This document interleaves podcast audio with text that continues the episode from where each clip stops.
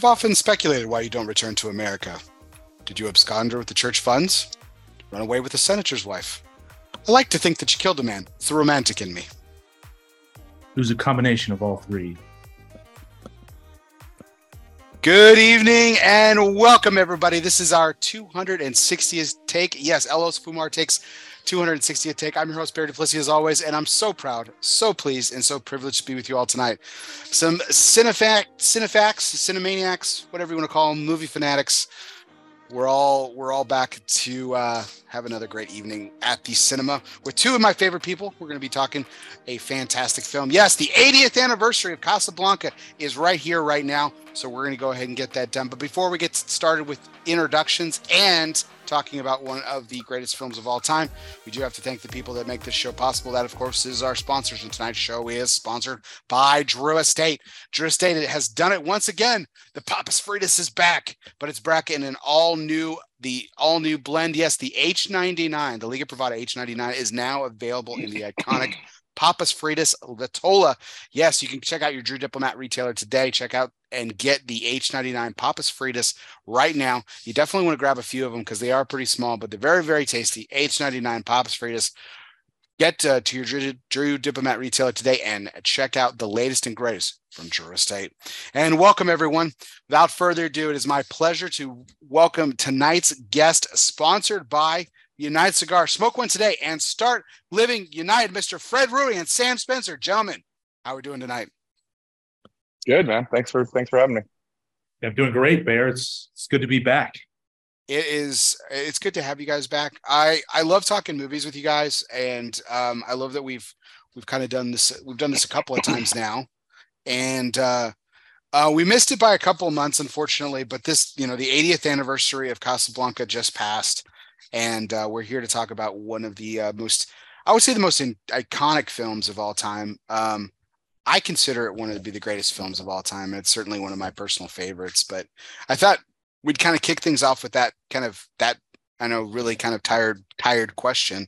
Um, where does it fall uh, on your all time list? Is it top five, top ten, top twenty five? Doesn't break the top hundred? Like where where does this film kind of fall for you, Fred? So it's gonna it's probably an unpopular thing. It's a top 50, it's probably a top 40, and that's probably as close as I'm gonna get it. And I'm gonna I'm gonna qualify that by stuff we're gonna talk about in the show later, I'm sure. But um, you know, it's it's uh we've come a long way. So I, I can certainly look at that movie at the time and the reverence and and certainly we're going to talk about the timing release, which was very, very topical at the time uh, probably the most well-timed release of anything, or most, you know, one of the most um, current event type things happening at the time. But you know, look, as a, as a movie, it's not fair. We we we've got we've got 80 years of movies since then. Yeah. So it's just not fair to look back at a Casablanca or a Citizen Kane or something that just wowed everybody. And it's the same way, by the way, you know, if you have kids and you're, you know, you're, you're watching the show and you have kids or something like that, and it's like, movies you remembered that you were like, oh my God, this movie was great. I was growing up with it and it meant something to you. And you show your kids, and your kids have had another 20 years since then, or 15 years, or 12 years of, of a different perspective. And they're like, uh, it really wasn't that good. And you're like, you, you want to shake them. Like, you don't realize how good this film is. And so you, it's it's different. It's it's different. So it's a top 40 for me. Um, and and and certainly there are parts of it that I that I will give credit, you know, way higher. Uh, but yeah, I mean, as far as just outright films and how do I feel afterwards, and does it strike a chord with you emotionally and stuff?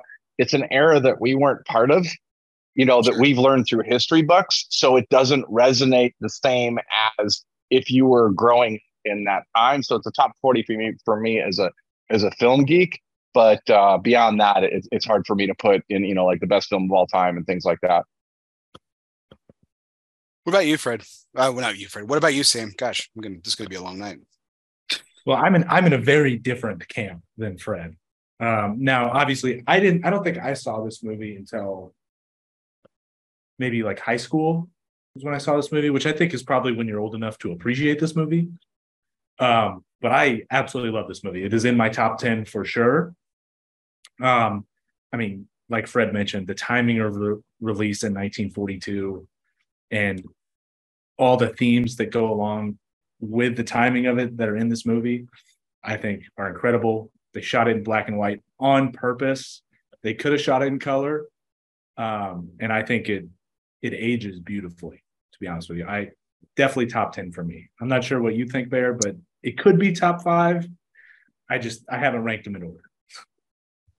You know, I've I've got a really like I've still I've still haven't updated it, but like I have this like some I publish like back, you know, when Facebook first came out and stuff, you could publish things on your profile. I I put together a top movie list. I don't even think it's on it, which is a crying shame. Um, but that's I think that's because I don't before I really actually thought about it. I think it was just something I did off the cuff, and I probably still haven't even deleted it at some point. But no, Casablanca is one of those things. Like I I learned I saw it in high I saw it in high school too, Sam. So like we weren't different in that regard. But I spent a lot of time with the film at TCU when I was, you know, in the radio TV film department. So, um, and that's where I kind of learned to appreciate it. And then I just started watching it over and over again, as I tend to do with films. And I've just, I've come to love it so much. I would say it probably fluctuates somewhere in my top 25, uh, but definitely gets into my, it's probably currently probably in my top 10 somewhere. Um, I, I couldn't remember. I, I, I thought it was number three. I, from uh, on the AFI's top 100 list. It's actually number two. AFI has it at number two behind Citizen Kane. And Fred referenced this. Here's my hot take Citizen Kane's not even in my top 50, which is, I mean, I don't know where it is on your list, Fred. If you just mentioned it because it's like one of those iconic, class, like, or it's if it's not, it's, it's it's not top fifty for me. yeah, You know, yeah. it's and that's like the yeah AFI's top 100 is number one film, and I was like, I remember watching when that when that uh when that list came out it was like right before 2000 and i remember watching it on tv and they're going down the list and and i was like yeah i've seen all i've seen a lot even at that young of an age i saw all these films and everything. I was like wow this is really great. And even my parents were getting into it which was kind of cool. And and they were like it was like almost like watching a sporting event when they got to 100 citizen kane my parents were like oh god. You know like they're just so upset. They're so upset by it. But um but yeah, I I um oh gosh, I, I like you were talking like you were saying, Fred, like I think the the historical significance that what it was when it came out. So here's here's another thing too. I'm sure we'll get into like little bits and trivia about this. There was a point this almost didn't happen. This film actually didn't happen because uh, Humphrey Bogart and Ingrid Bergman actually were trying to collectively, both together, were trying to get out of the film because they, yeah, Bogart thought the script was really lousy. Well, I read earlier today that they were writing the script during filming. Yeah. Well, they, they rushed it. They they actually went for a, a, a timing early a, a, timing early, so they actually rushed it out. They tried to get it out about nine months early because of what was going on uh, mm-hmm. abroad, uh, mm-hmm. specifically with Casablanca. So they were actually trying to. They, so that that was what led to the whole writing on the fly and stuff like that. Yeah, even the reference, like too, like well, well, we might talk about this later. Well, let's go talk talk about it now. So, like the scene where he's drunk and he's talking, he's talking to Sam. He says, he says it's it's such and such time here, December. What time is it? What time is it in New York? Yeah. I bet they're asleep in New York, and it's like it's such a Sam. We talked about this when we were watching it the other night. It's like that was such a dig uh, to America being asleep during during what was going on in the entire world and stuff. So it was really. I don't think most people realize that the line they, they, they think he's a little, little African. I mean, he's it is a dig. It's it's an absolute slam at America on that, and they think, oh, well, wait a minute, they'd be up or they're doing whatever. Like, no, that that's him talking about America in general. I think most people miss that line, and that's what's cool. That is something cool about the movie. There's a lot of really good lines, and we're mm-hmm. used to a certain setup now. We're used to a certain report. We're used to better audio, whatever it may be and there's a lot of really good lines if you don't catch the first time around on it for sure. Yeah, that's what this is why it's so good on the rewatch. Um it's just like the just like the subtleties and everything like that. Um like we'll we'll find out one of my favorite characters later on is actually one of the more minor characters because I think he his delivery and stuff and what he, the way he he's used as a vessel to kind of shuffle the story along is just kind of funny. Um but uh, but Fred, I wanted to ask you uh, before we kind of got things started. What are, what are you smoking tonight, and uh, what are you drinking? Uh, I am smoking a um, Illusione Habano, which we just released. We did over at the San Lotano factory of AJ. So this is the Gordo size. Uh, and actually, I just have water and I have a Diet Pepsi tonight. It's it's really hot out, so I didn't. I, you know, I just wasn't feeling having a drink. Yeah, it's hot here in Texas too. We're I'm I'm drinking some water too. Uh, I think Sam's Sam's said the only one that he, he's like, the hell with this. School Right. starts this week. I got gonna Well, have can't kids in my blame 'em, yeah. classroom. Yeah. I'm gonna I'm gonna freaking pour myself a, a tall one. So what are you what are you drinking, Sam? What are you smoking? Well, I'm smoking Il- Illusione CG4, little Candela to start the evening. I've got an 88 Maduro up next, and I'm pairing it with a little Bardstown Origin Hmm. uh, wheated bourbon on a lot of ice because I'm sitting outside and it is almost 10 p.m. and it's 95 degrees. Yeah. Oh, it's gone down a couple degrees since we It, started. has, Still- it, yeah, it was 100. It was Yeah. 100. So Yeah. we're, we're yeah, so it's yeah, so finally, yeah, the darkness finally caught up with the sun going down. It's like finally cooling off and everything. Uh yeah. Uh, I w- I was considering not wearing pants, but then I just decided that was that would have been a bad decision too. Um, Wait, we're supposed to wear pants? Well, no, you don't you don't have to. Oh, pants are optional. Okay, all right, Yeah. okay. Um, but uh, I would like for you to select my cigar tonight, Fred. I've got a, a choice. I think you'll, you'll appreciate. Um, I've got one of these uh, these Illusione fresh packs here. Oh. Uh, and uh, I've got the Illusione Corojo, uh, Mhm. the Illusione Ultra, Maduro, Habano, all with the new beautiful new bands, and a Singulare as well. So uh, have you smoked anything yet today? I have. I smoked anything today? Yes, early this morning. That was it. uh, What'd you What'd you have for dinner? Uh, I had um something pretty boring. Just basically deconstructed tacos made with ground turkey. Go with the ultra. You got it. Sounds good. I love the Ultra Man. I love the ultra too, Mhm. man. Everyone talks about it being super strong though. I've never been. I've never. I've never. I I've don't- smoked ultras for breakfast. I don't. I don't think it's strong. I think it's stronger in Illusione's portfolio because we don't have an over the top like everything. Everything Dion blends is more for flavor, so he can have something that's pusher, pushing fuller body, pushing a little bit more strength to it, but nothing is over the top. But I, I also get, you know, you can some guy, some people can interpret full bodied as stronger. I think.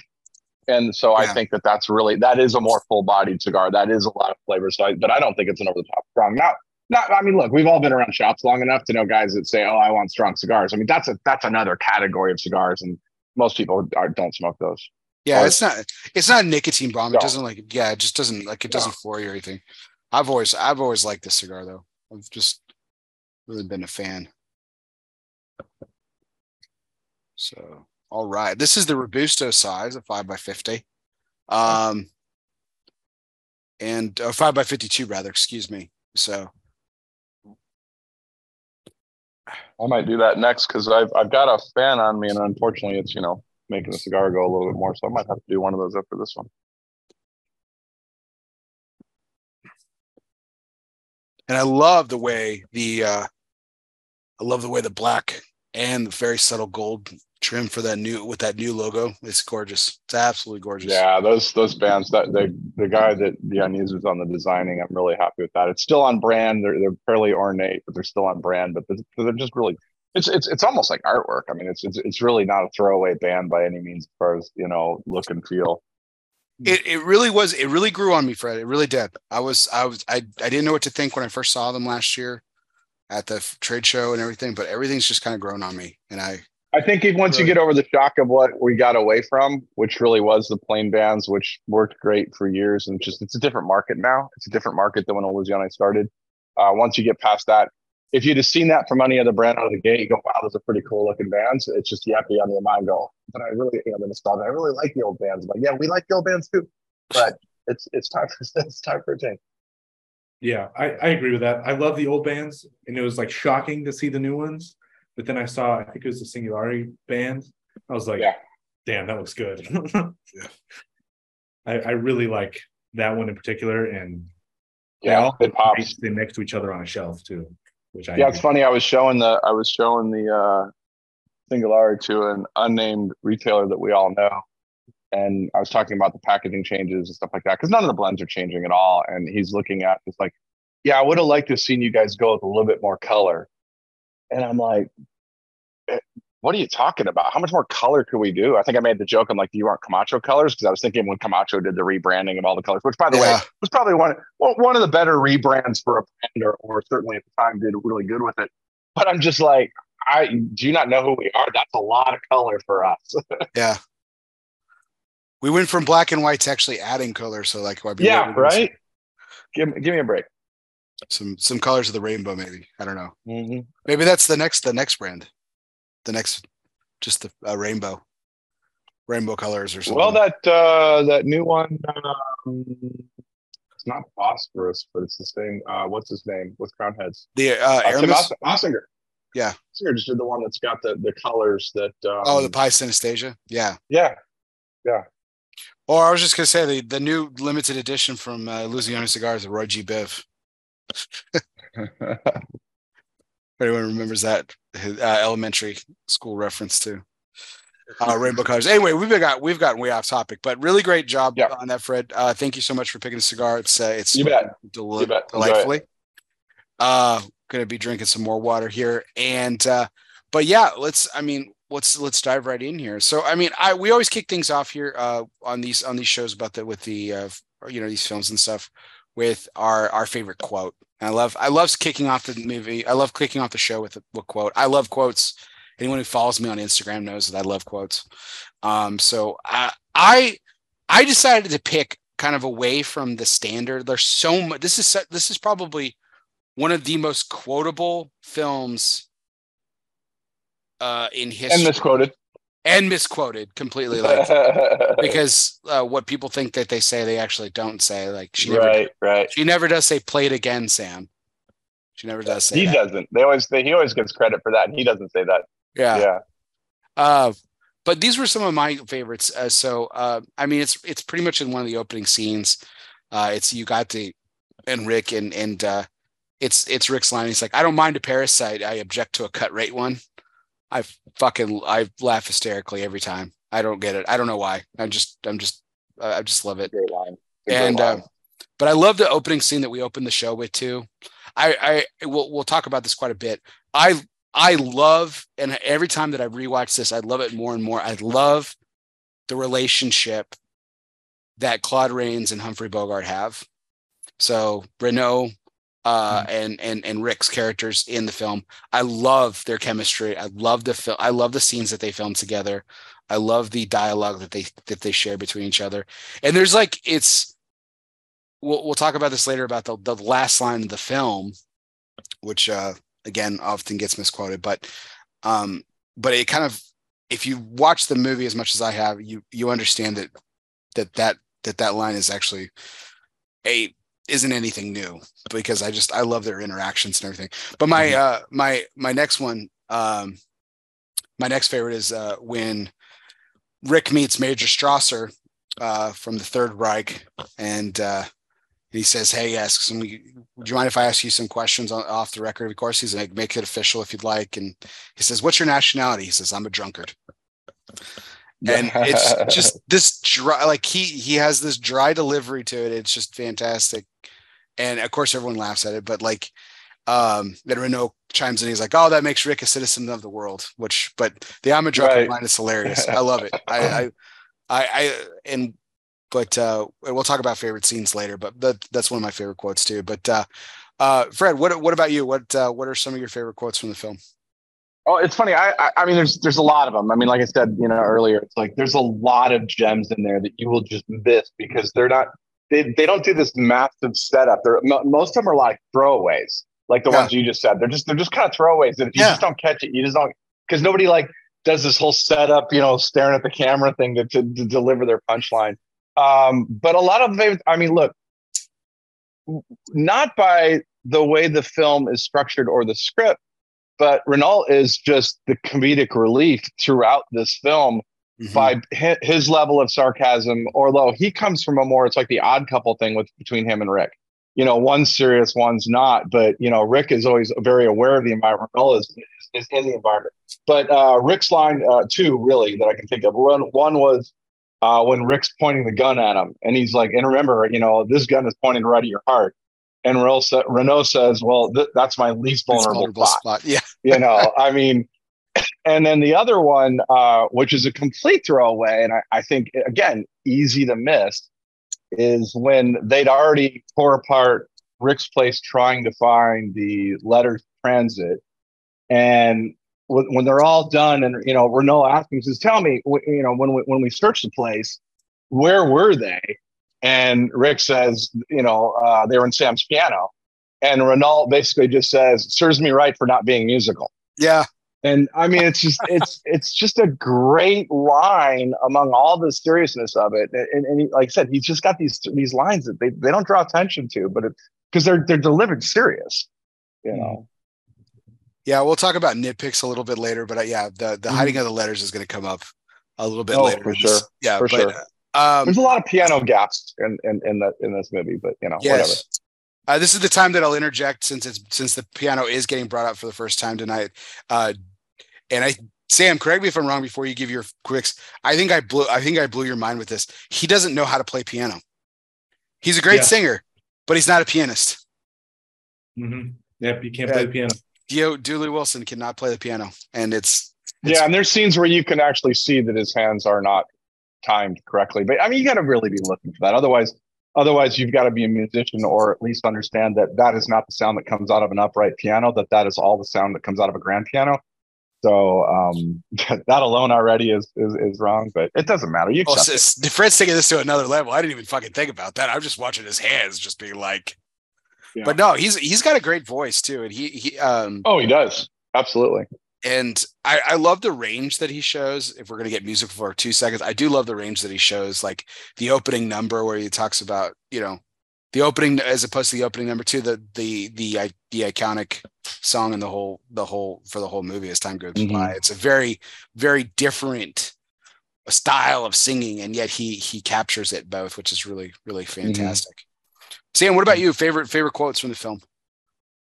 I mean, like we've kind of talked about, I feel like you could just close your eyes, press fast forward, pause it, and it's going to be a great quote in this movie. Like mm-hmm every scene has these memorable quotes that if you just if you stop paying attention for two seconds, you missed it. Mm-hmm. Uh, but one of my favorites, which kind of goes back to what we talked about earlier, in like all the political messaging, is when they're after Ugarte in Rick's cafe, and the other guy comes up to Rick after they got Ugarte. He's like, "It's like, I hope you'll protect me," or whatever he says. And Rick goes, I stick my neck out for nobody. And he he does that several times throughout the film. And then, you know, the transition is he does. He changes. Right. He sticks yeah. his neck out. He joins the fight. Time and time again. Like like even like uh even the scene where he helps the girl. He helps the girl, he helps the young couple. Yeah. You know, just the young couple. He puts them on the plane. He tells the band to play the song. Yeah, he gives them he gives them a nod. Yeah. Uh, so that is absolutely one of my favorites. Just the meaning behind that one little mm-hmm. line that you would dismiss yeah. um, for what was happening in the world at the time. Also, then, what a, what a dick move! Like that guy who actually says it out loud, and he says, "Like I stick my neck out for no one." It's like, God, you, well, shit.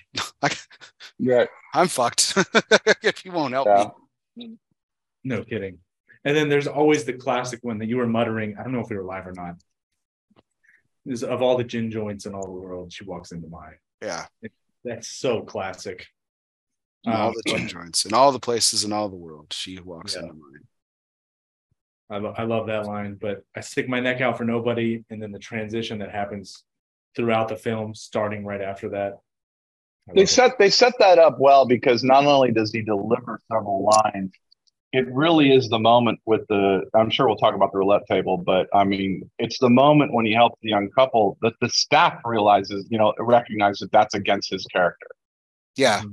so it's not like he's not you know i mean they're all surprised by it and you know think you know see see that part of him that they don't normally see yeah, because Sasha comes around and gives him a huge kiss, and he's just oh, like, oh, yeah. he's like, "You crazy Russian!" Like, just gives him like a smack right. on the ass. It's funny. Uh, Of course, he's supposed to be three sheets to the wind at that point because he's like he's probably like second, but second or third bottle in at that point. Mhm. Um, but um, I I God like I think that's the, probably the best point about this film. There's there's there's a lot of movies like this, I think, but this is probably the tops of that list where you could, like you were saying, Sam, like you could really fast forward, like close your eyes, fast forward, stop, and like like there's never a part of this film I don't think like I've seen it way too many times, so this is easy for me to say, but like you guys probably I know you guys have seen it several times, but probably not. It's like there's no way at any point if you've seen it a few times, if you press play at any point in the film that you don't know it's Casablanca. Oh yeah, Absolutely. for sure. It's like iconic scene, iconic scene, iconic scene, Yeah. iconic scene. Like every one of them, back to back to back. So good stuff. Uh, anyone else in, who's watching or listening on later, you can guys drop your drop your favorite quotes in the the chat because uh, the chat or the comments because you know obviously we missed we missed a few because there's there's tons. There's absolutely tons. And Oh, there's there's there's there. I mean, it really is well written. Like, I mean, it, it, it's almost like you could just read the script, and and that's when you, like you said, so many of the lines. It's so easy to miss. So easy to miss. So many of the lines. I mean, we can. I mean, we can go through a ton of other quotes on there that just aren't showcased. Like I said, they just they're just they're just characters talking. You know. so uh, we we, we've kind of alluded to this already a couple a couple times and everything how it's misquoted often and everything like that but is there a movie that's more interwoven into today's society with like quote like is there a more quoted movie like we talked about this when we did the godfather. Like the godfather has some iconic quotes that are still like used. But i think i think this one tops it. I think casablanca has more that is used in like just like everyday you know everyday nomenclature. I mean can you guys think of another film? I mean, I would again, this is this is 80 years into it. So I would argue The Godfather probably more quoted than this is now.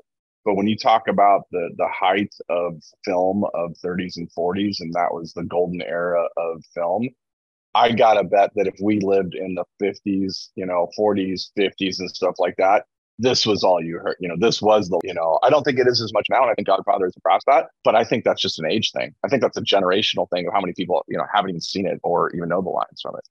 Yeah, I, I tend to agree. Um, i don't think you have to see it though like i think there are people who know like hear these lines and they're like they don't even know like they don't know that it's for, like you said they haven't seen the film but they know that line they're like oh i know that that- that's a reference to something like Yeah. Yeah. I honestly, I I do think this is the movie that sets the standard for quotability. It's it's this movie, and we like so many people today, ref, like you said, reference this movie and don't even know they're referencing this movie. It's nuts, especially you know I'm the younger crowd. It's like this is the standard for this film.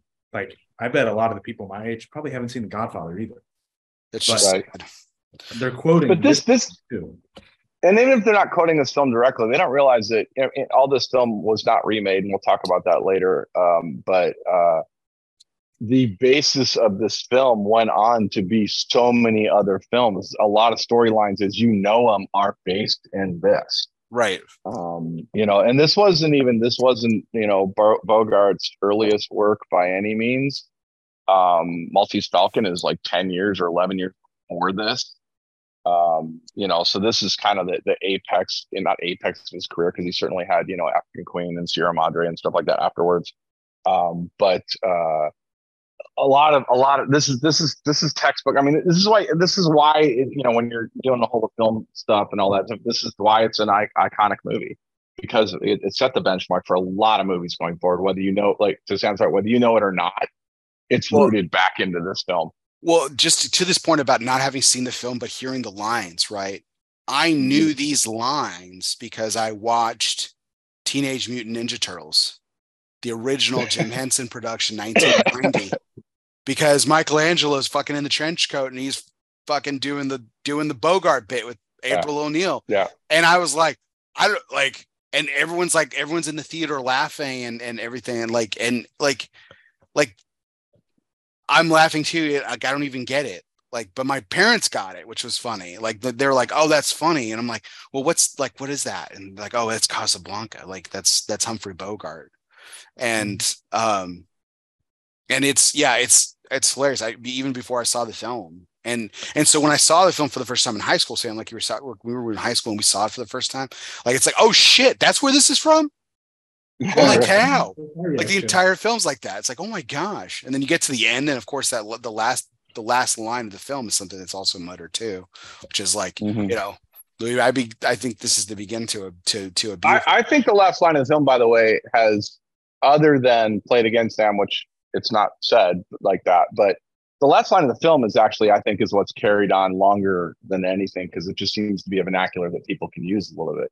Yeah. Mm-hmm it's the beginning of a beautiful friendship and that that so i'll say this now like this that's why i think i if you look at if you watch the scenes with Renault and Rick throughout the film like they have they have a friendship whether they want to admit it or not like they have a they have a mutual respect for each other they have a mutual connection like even like even this line that we opened the film like we opened the tonight show with when they're sitting outside of the bar like Rick doesn't sit with anybody. He doesn't sit with any patient or anything like that. He gets the girl into the cab. He tells Sasha to come back.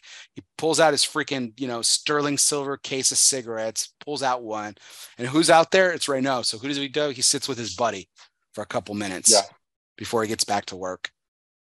And yeah, that's and outside where he's not having a drink with his customers. He's sitting outside with his buddy. Yeah. Sitting outside. Kind of, kind of going off like movies interwoven into society. I think one of the only movies that has like an argument. I think Casablanca is the standard. Is maybe like the original Star Wars in terms of just. I mean, that movie came out in the seventies, right? And yeah. it is still the standard for like it was the first big sci-fi movie set to mm-hmm. standard. Yeah, quoted yeah. everywhere. Even though uh, you know people talk about the new movies, I I don't even know if they count.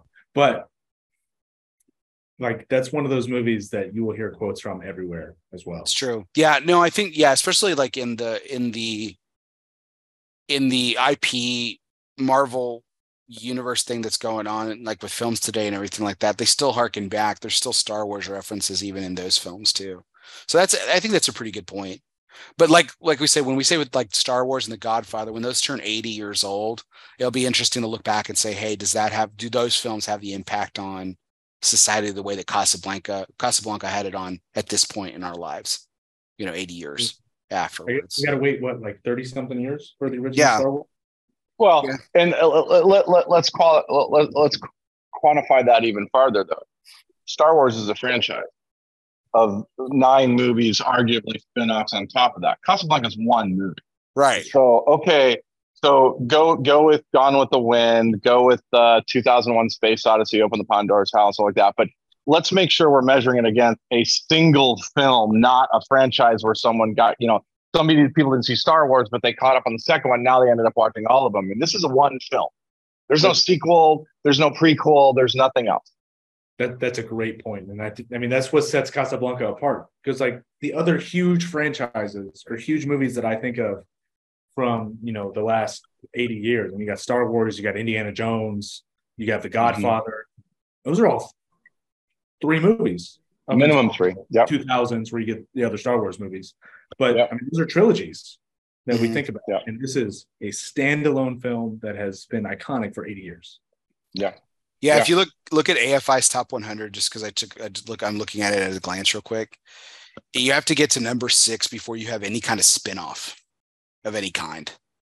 So Citizen Kane, number one, Casablanca two, Godfather. Well, actually, no, oh, never mind. I'm staying corrected. Godfather had two other ones.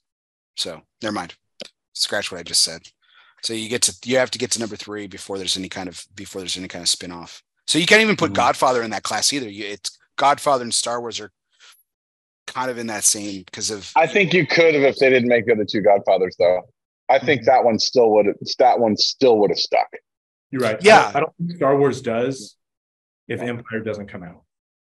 Mm-hmm. Really? I think. I think so. I mean, well, yeah, was huge, but Empire's a better movie. Well, so's Godfather. No, by far, by yeah. far. So's Godfather too. That's true, but I think what made Star Wars have this crazy staying power is they were able to tell this story over three minutes. Or nine. or nine. Yeah. And Um, TV shows now.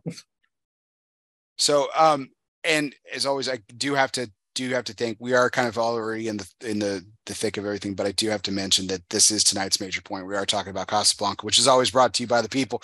Yes, cigar people, the people who know everything about a lifetime of service. Protocol Cigars is more than just pool parties and good times. Well, maybe it is. But behind the fun is a motivation for service, a motivation for giving back from the original Protocol Blue to the latest release in the Lawman series. Uh, Phoebe Cousins' protocol has always been about honor, passion, and yes, the people. It's what their life's work has been and always will be about. Power of the P protocol cigars. So we get we've we've done this with a couple of obviously we didn't do it too much with Ocean's Eleven because it really was it wasn't nominated for any Oscars. Um, but you think with a film like this, right? It just like runs away with Oscar wins, and it didn't. It was nominated for eight, including Best Picture, which it won. Spoiler, uh, but it won three, won three Oscars, and of course the first one was the best. It won Best Picture. Um, the other nominees that that year, uh, and this was 1944, by the way. They actually skipped the Oscars because of the world, this little thing called World War II that was going on and that that's we'll talk about this as it as it as it pertains to this to this awards ceremony. So this was 1944. Other nominees were from Who the Whom the Bell Tolls, In Which We Serve, another wartime film, uh, The Human Comedy uh, with Mickey Rooney, and Heaven Can Wait, which is also Heaven Can Wait's been made remade like five times, including with Chris Rock in the ni- 1995 Down to Earth, which I actually like that film. Um, but uh, Heaven Can Wait, I think, has been made remade like four times but this is the original in it. So um def for me definitely Edge is the best, but let's take this opportunity to talk about this. And Sam, you and I talked about when we watched it the other night together.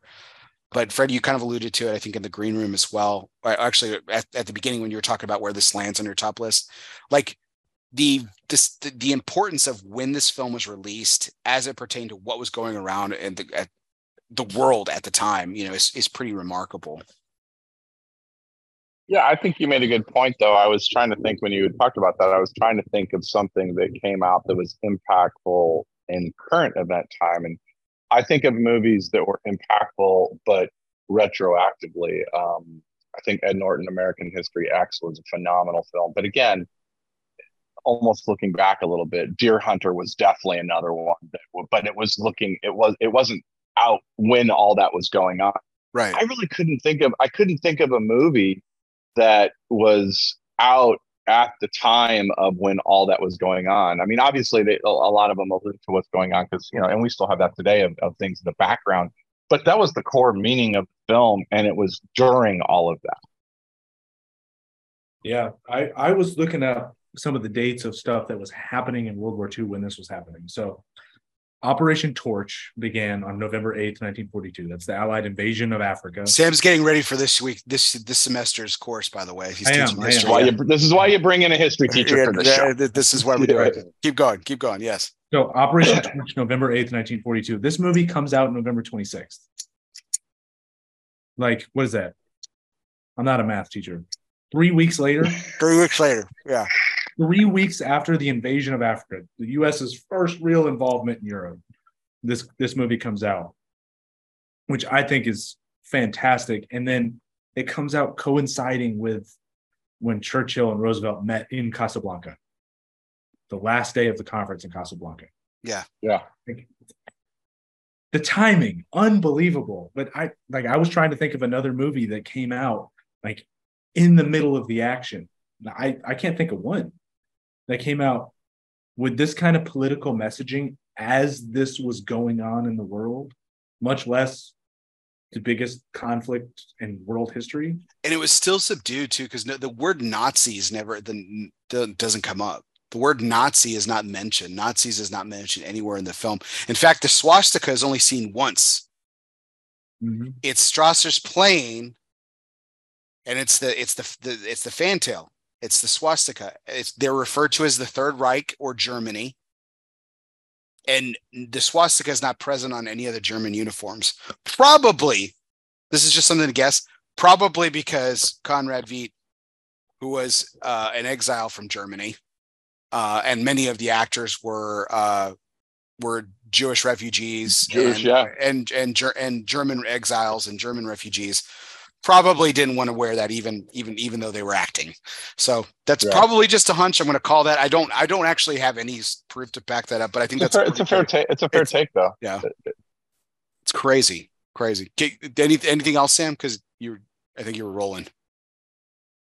Um, I mean, that was like the main point. I mean, we'll get into the actors later, so I'm going to save some of the some of like the historical stuff about some of these actors. Yeah, and, like their journey to get to actually making this movie is absolutely insane. So like the emotional weight behind their performances is just unknown because like they experienced yeah. We'll What- get Yeah. family members being thrown in concentration camps. Yeah, I mean, we'll get to to the actors here in just a second, but the other one of the other wins of the Oscars that year, 1944, was Best Director Mark Michael Curtiz, who's Hungarian, by the way, Mhm. and he he had left Hungary like well before Europe had kind Mhm. of gone into disarray, so he wasn't he wasn't in exile or anything like this. But this this had to strike a chord with him. But what I really I, I, I love him as a as a director. He's directed some amazing amazing films in his career, which is just it's nuts to think about too. But um the uh the impact that he had like keeping like like the, the performances that he got to make to move and make happen in this film are just some unreal un, unreal unreal performances I, I, it's it's just crazy it's crazy um Oh, absolutely. And I think the, one of the other nuances that I think a lot of people today miss because they don't know that much about World War II is like Vichy France was not really the good guys. no Like there were France had two little there's two faces to France. There's the resistance and there's Vichy France. And I mean Vichy France was they kind of surrendered, they couldn't do anything. They uh, were working for yeah exactly basically. Like the British sailed down to the Mediterranean and destroyed a French fleet. Like they Mhm. there were bullets fired between the Allies and French troops. So that that kind of nuance it kind of shows in the film, and I think a lot of people miss it. Well, then there's that exchange between Renault and Rick. He says when uh when Renault accuses him of having the letters, he says, "Are you are you free French or or Vichy?" Uh, Mhm. and it's like the it's the it's probably the coldest and nastiest that Rick ever gets. And you know why? It's because he's talking to his friend. Just to circle back to that whole thing. Mhm. But Mhm. um, so Curtiz break Curtiz beats out uh, Ernst Lubitsch, Clarence Brown, George Stevens, Henry King. Uh, Ernst Lubitsch did uh, uh, uh, God the uh, shoot, I had it. Uh, it uh, for whom the bell tolls. So like it was like the for whom the bell tolls, uh, and like uh, Casablanca that that year were just kind of battling back and forth for different different uh different uh different uh, Oscars and everything but uh um but here's a look at here's a look at just some of the highlights of Curtiz's uh Curtiz's resume a little bit so uh he also did The Adventures of Robin Hood with Errol Flynn another another pretty good film Comancheros John Wayne was one of his last films early 60s Yeah, that was, Uh, those were the great movies of my childhood. Yeah. Uh The Scarlet Hour. He actually um even though he's not credited with it, he actually has a uh, the the the White White Christmas too. He did the remake of The Jazz Singer in 52. Uh did the Jim Jim Thorpe biopic in 51. Um but yeah, I mean he Passage to Marseille, that's the one that I've told you to watch. Sam that we were talking about that night, 1944, just a couple years after this one was done. He also did Yankee Doodle Dandy. How about that? But yeah, so I mean, some some pretty pretty well made, pretty well done films and stuff that that he has on his resume, which is pretty crazy. So, um, this is I mean going off a little off topic and everything, but Fred, I, I you know I've I've always wanted to ask you this. uh, we'll just go ahead and do it now. Like I I doubt that he's he's one of your top, but who who's your favorite director? Um, God, that's so hard. I mean, Coppola is is definitely up there. I like a lot of Quentin Tarantino stuff. I, I like that Quentin Tarantino can just put everybody in one room. If you look at some of you know, you look at Hateful Eight or you look at Reservoir Dogs, and it's like all in one room. That he's so heavy dialogue um, and maintains a level of suspense. Um, those two come to mind right out of the gate. I mean, obviously, you know, uh, Lucas and Spielberg for different reasons. Um, but yeah, those those would be the top four for me probably that I can think of offhand. So you're you're, Fritz Lang, which I'm gonna I'm gonna bring up Fritz Lang earlier. I was gonna bring him up earlier because we're we're gonna talk about Peter Lorre though. But there's a movie called M. I think it's like 1930, 31 or something like that. And it was Peter Lorre's like I don't know third or fourth movie because Peter Lorre's in a lot of movies. Um, and he's just that kind of goofy, bug-eyed guy. But um, there's a movie called M that I thought that was more interesting um, from a film school standpoint than than even this was from a from a cinematography standpoint. Oh, Um, definitely. so Fritz Lang was another one. M is such a great film. I think it's so underrated. I'm I'm I'm man, it like makes me totally nerd out that you mentioned that film, Fred. I love it. I love that. I love that movie. I think I think Peter Lorre is a great great actor too. We're going to talk about him sure throughout this, but um what about you, Sam? What, what what's your favorite director? Are you or is it Lucas? I'm guessing it's got to be Lucas, right? Ah, Man, I don't know if it's Lucas, man. It's Peter Jackson? that's a it's a hard question. I mean, Peter Jackson in Lord of the Rings is just perfection, but The Hobbit not perfection. Kind of takes him down a little bit. he he was he was number one until he did The Hobbit. Yeah, yeah. I mean, I was hyped for The Hobbit too. When that came out, I was like, oh my god, more Lord of the Rings content. Um, and it's hard to pick against Spielberg and not put him in the top in the top few with you know Saving Private Ryan, the Indiana Jones franchise with Lucas. Oh man, I mean Coppola, another one with The Godfather. Man, I don't, I don't know. That's I have not thought about my list of top directors. Um, that's a great question. One of my favorite underrated ones, at least in the last quarter, uh, well, I guess it's more than a quarter century now. Probably the last 30 years is Kathryn Bigelow. She did everything from the she did the Hurt Locker, and then she did like early on in her career, she did Point Break. Yeah, Another another one, Ridley Scott. I think. Yeah. Oh yeah. I mean, you get Gladiator, Black Hawk Down. You go into. I mean, I'm really curious how the new Napoleon movie is going to be. Yeah. Yeah. I'm oh god, I'm gonna fucking see it, and I I just I'm terrified, man. Joaquin Phoenix is a great actor though. Like I don't want to take away from it. It's just I don't know. It. I want to see how they shoot it. I I don't know. I'm I'm I'm really curious. I'm curious how they're going to tell his whole life in the movie. Yeah, It starts It's- with like, him as a young man, and I'm sure it ends at Waterloo. But it, I think I'm really curious about that one. But Ridley Scott, I would put in the conversation for one of my favorites. Just I love like three, four of his movies.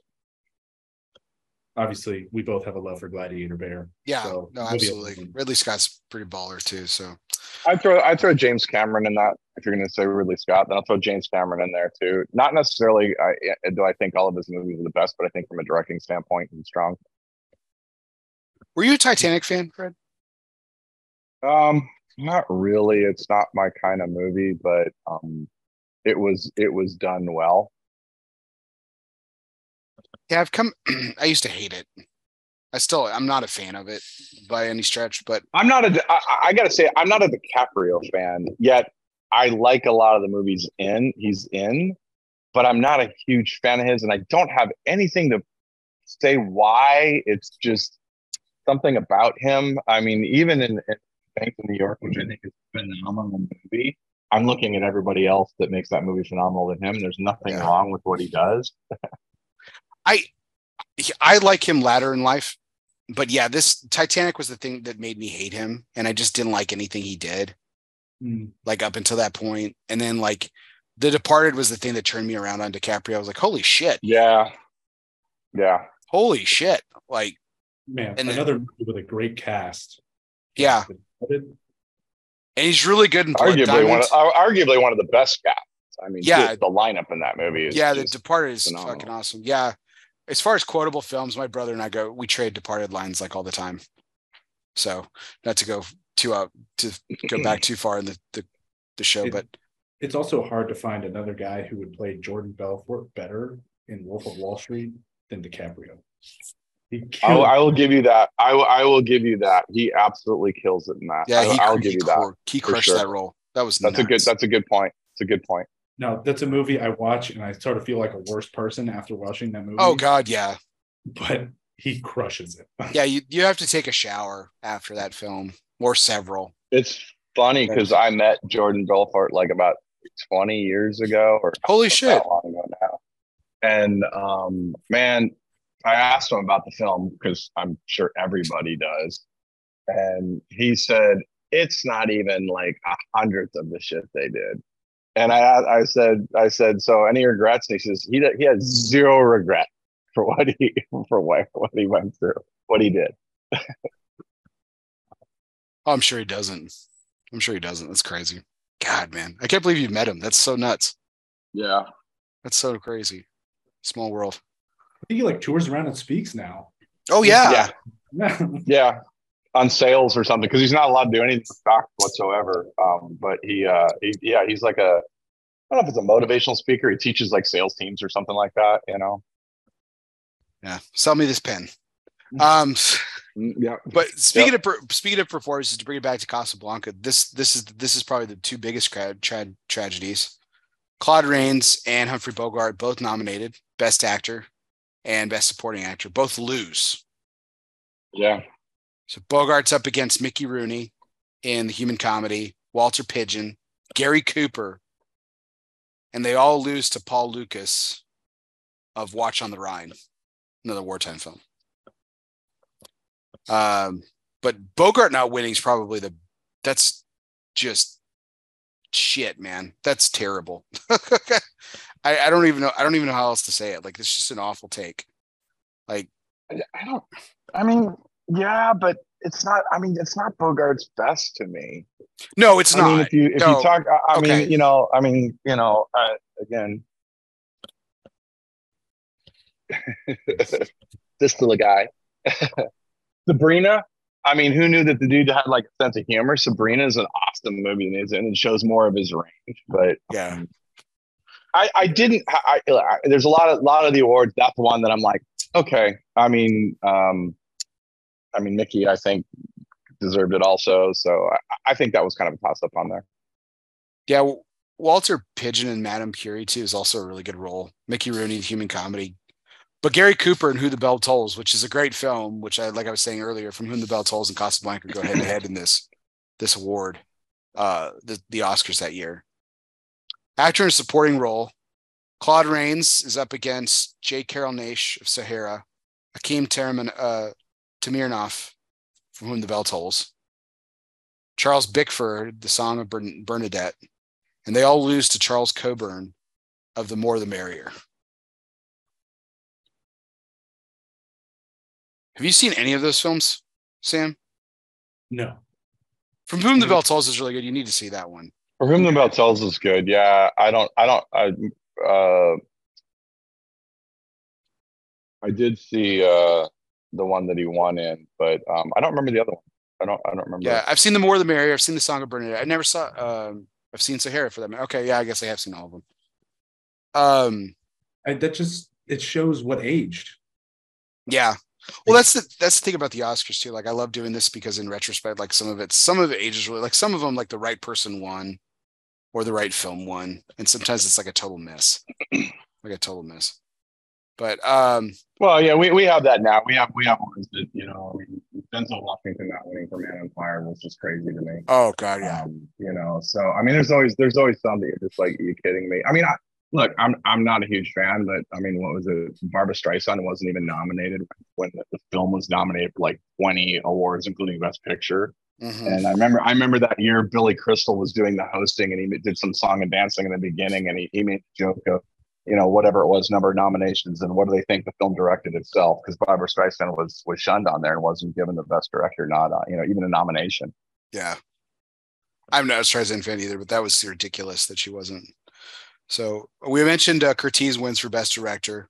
The other winning was screenplay, right? We talked about this as this is being written on the fly by the Epstein brothers, uh, Julius and Philip, not to be consumed, uh, con, you know, confused with uh, Jeffrey Epstein, who did not kill himself, um, mm-hmm. and Howard Koch, mm-hmm. Uh, as well as given a written writer's credit too. So uh, best writing for a screenplay. It's nominated for best cinematography, black and white. This is when they actually had two categories, black and white and color. Arthur Edeson.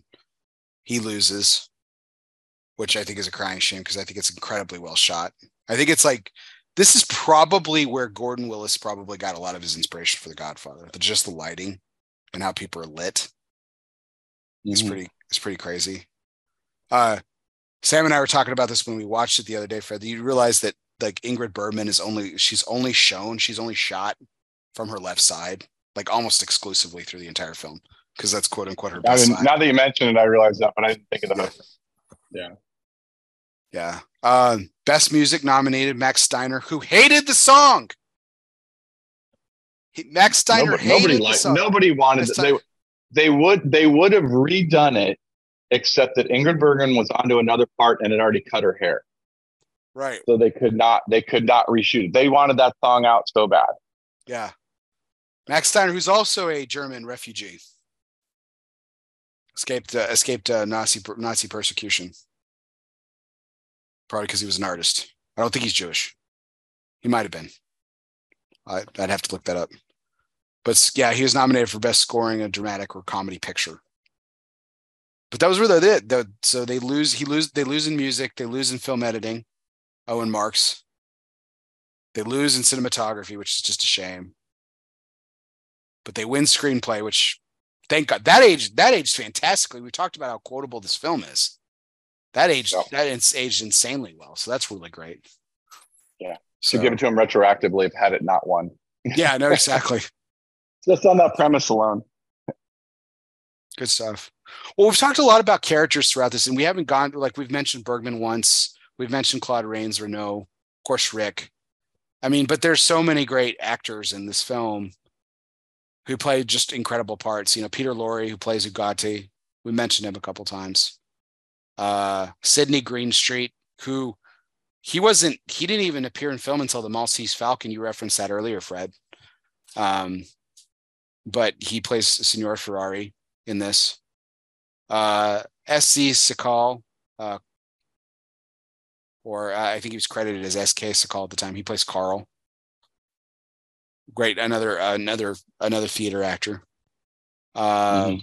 He was one of those special ones that he was a Jewish refugee, fled Germany, and he had three sisters die in concentration camps. Yeah. You talk about the emotional impact of making this movie after that. Yeah. No joke. Talked about Conrad Veidt, who plays Heinrich Strasser. Paul Henreid, Victor Laszlo, who has probably some of the like the least impactful lines, but he's got a couple of good ones here and there. Um, and I think his I think it's good though that his his role like his importance as a character like the they the way that they they put him on a pedestal throughout the film it's good that he doesn't steal the scene mm-hmm. i think that was really smart and he's a he's a brilliant actor ingrid bergman of course he's just absolutely great okay listen we're all married men here like but hey is is there a better looking woman in film. Can anyone name someone that like looks better than freaking Ingrid Bergman in this film? Now, I haven't seen a right side, but a fair point, right? Absolutely. Probably know that's messed up. We don't know. Yeah. you know, she was taller than Bogart. Yes. They did the. They, they had to like put Bogart. They, they they put Bogart on block. He's like two inches taller than him in real life. So they they had Bogart on the classic Tom Cruise blocks a lot of the time. That's why she's slouching on the couch half the time when she's like being nestled in his arms and stuff. And he's like all propped mm-hmm. up and stuff. Yeah, it's crazy. Yeah. I can't think of I can't think of anyone like I mean, there's been some stunners in Hollywood, right? and they've with like really classical, beautiful roles. Like you know, like even Vivien Leigh and Scarlett O'Hara. I think as Scarlett O'Hara, I think is she's I think she's absolutely gorgeous and stunning. Elizabeth Taylor in some of her roles. I was gonna say Elizabeth Elizabeth Taylor if you want to go early on, yeah. But man, I mean, just I, I go back to Claude Rains' line. You know, like uh, I was told that you were the most beautiful woman to ever visit Casablanca. That was a gross under, a gross understatement. What a fucking charmer, dude. What a French guy. With the balls on that guy too, right in front of her, right in front of her husband. I have to say, like, that's that's pretty awesome. oh, it is. I mean, he does some slimy stuff in this movie too. Oh yeah, he's a total dirtbag. Fucking love it though. Live for that shit. So that's great. Um anyone that I'm missing, like on as far as like as far as the cast or as far as, as, far as no, as far as the cast. Oh. Well, Peter Lorre. I mean, we kind of talked Peter about Lorre. a little bit earlier, but yeah. But you know, let's talk about Peter Lorre a little bit more because, like, I think like it, it, he's he's on like is he, he is fucking throwing 100 miles an hour for like the five minutes that he's in this film, and he's just he he he freaking goes toe to toe with Bogart, and just fucking yeah. like he just dominates the scene. It's so great. Like he's got that line that when when uh when Peter Lorre gives him the papers and and he wants Rick to hold the papers, and he says like Rick, you know, I have a lot of friends in Casablanca, but somehow because you despise me, I trust. You're the only one I trust, I trust. or something like that. yeah, and just, oh god, and when he says he's like, "Hey, I heard a rumor that when Bogart says I, I heard a rumor that the two German couriers were holding letters of transit," and just the fucking slimy look that Lorre oh. has on his oh. face. He says, yeah. "Ooh, poor devils," and just like, oh, oh, you bastard! It's fucking great. You killed the Nazis, and you're a fucking hero. Oh man, love it. This little, mm. this little slimy, freaking Gollum character. There's a reference for you, Sam. Fucking well, took one to Hitler, dude. Just, and you get you get in that you get in that exchange that Bogart all of a sudden has more respect for him. Oh yeah, yeah, he's like, I am a little more impressed with you. Like it's just, mm-hmm. oh, oh, it's it's just it's such a it's such a great exchange. Like it, like as much as I love as much as I love the Renault Rick, you know, dialogues and stuff, like mm-hmm. Peter Lorre is just absolutely fucking sensational in the five minutes that he's in this film. It is funny though that that, that the, the the core theme of this thing with the whole letters of transit, there was no such thing as letters of transit, and it's not like the Germans would have listened, you know, cared about it anyway. Yeah. But there was that wasn't a thing. Right. Yet it's it's so entrenched in this film. Yeah, General, signed by General de Gaulle. Like the fucking Nazis care about that. like who cares? Yeah, yeah. Unbelievable. Um, we're gonna get we're gonna get to Sidney. Uh, Sidney Greenstreet's a fantastic actor, and he's and he's and he's good in this film. Don't get me wrong, but we're gonna get we're gonna get to his part later for me at least. Uh, but Dooley Wilson playing Sam. Um, I I I love him and Sakall, who plays Carl, as a vessel throughout this film. Just like how they kind of carry the scene along, they move the scene along. Um, but it's um, they're just really, really good stuff. The uh, um, the other the the other actress who's well, actually there's two other actresses that I think are quite. We were talking about Ingrid Bergman. Any other any other film, if Bergman's not in this, like Madeline LeBeau, who plays Yvonne, you know, the the the lady that Rick basically throws away.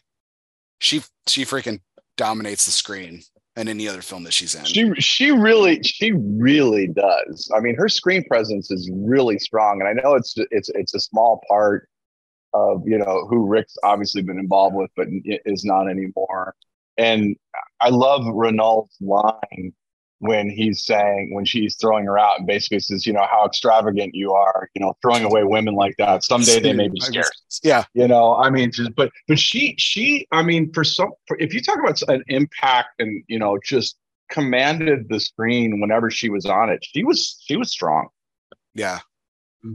Well, no, the uh, you go back and watch it like the first, like I said, like the first few times you see the film, and it, it, the scene's very powerful, and you're you're you're fixated on the fact that that that Henri, you know, Laszlo is is directing the band, playing the French national anthem, and yeah. um, you're that's that's the first few times you see it. That's what you're focused on. But like the tears, Yvonne's tears are real, and like a lot of the actors there are are, are, are they're refugees, right? So that like that that emotionality mm-hmm. is so real in that scene, and her tear, like every like I every time I watch it now and I watch her and I just that that scene's really emotional for me because it's um yeah it's she's she's she's brilliant in that and that I mean that wasn't really can't say hey that was brilliant acting because it wasn't for her but I mean it's just a powerful powerful scene by her yeah.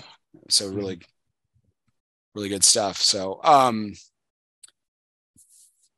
I uh yeah, we'll we'll talk about Carl. I I fucking love Carl. I think I think you know we talked about him. He's a you know he lost families members in concentration camps and stuff, but his character is so comical. Um, you know, he tells Rick he's like you're becoming your own best customer when he serves him another bottle. You know, after he's like getting fucking wasted on on the clock and stuff, which is great. And uh when after he saves the couple and he goes to the bar and Carl tries to take the drink away from him, and he's he yeah, just kind of slides it back across the bar. He's like, it just he's he's great. The like, hey, the guy comes up to him and he's like, "Is this is this place honest?" He's like, "Honest." Honest as the day is long, and his freaking glasses fall off his face and stuff. He's just, he's he's great. The he's actually the first person, if you don't count Dooley Wilson singing, he's the first person that speaks when we go into Rick's Cafe Bar American because he talks about mm.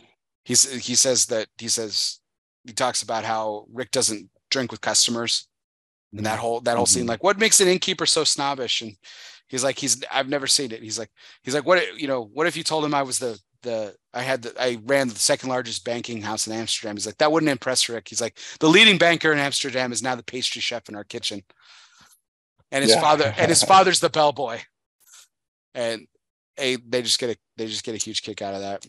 So, um, but I, I I just I fucking love Carl. I think he's I think he's just he's such a great he's such a great character in this film. Any anyone else like any other characters that really stood out to you guys that you really liked? Well, before we get off of Carl, the other scene I love with them is when they're like, "Oh, will you join us? You know, we're celebrating. We're going off to America." Mm-hmm. I thought you might ask, I brought the good brandy and a third glass. and a third glass. He pulls it out. Yeah. Oh, that that whole dialogue too. Like they they, it's funny because they go from speaking English perfectly because it's part of the script to not speaking it perfectly, and it's that that scene's just such a wreck, but it's funny. It works. Oh, she's like you'll fit right in. yeah, you'll fit right in. um, here's an interesting little tidbit to uh, the pickpocket, Curt Bois. He is actually uh, has more credits and has, I think he owns the record for the longest career in Hollywood. He wow. he did silent era films as a child actor and worked all the way to the 1980s. Wow. Yeah. Well, I, I read as well that he also fled Jewish persecution. Mm-hmm. He was another yeah. one of the guys that was a German refugee. Actually, he all the way he went all the way up to the 1990s. His last credit is 1993. That's insane. That yeah. That's insane. And a lot of them are foreign films and stuff too, but like he goes uh he is his first credit, say his last credit's 1993. His first credit is 1907. wow. That's crazy. 83 years. A German short film in 1907. That's nuts. I, th- I think another one we haven't really talked about uh, Dooley Wilson. Like one, one of my favorite scenes with him in this movie is when Rick is just hammered, waiting for um, Ilsa to come back. He's like, why don't we just get out of here? You know, let's let's go get drunk. We'll go fishing. yeah. we'll get fishing. We'll get drunk. We'll drive all night. Like Sam, he's already drunk.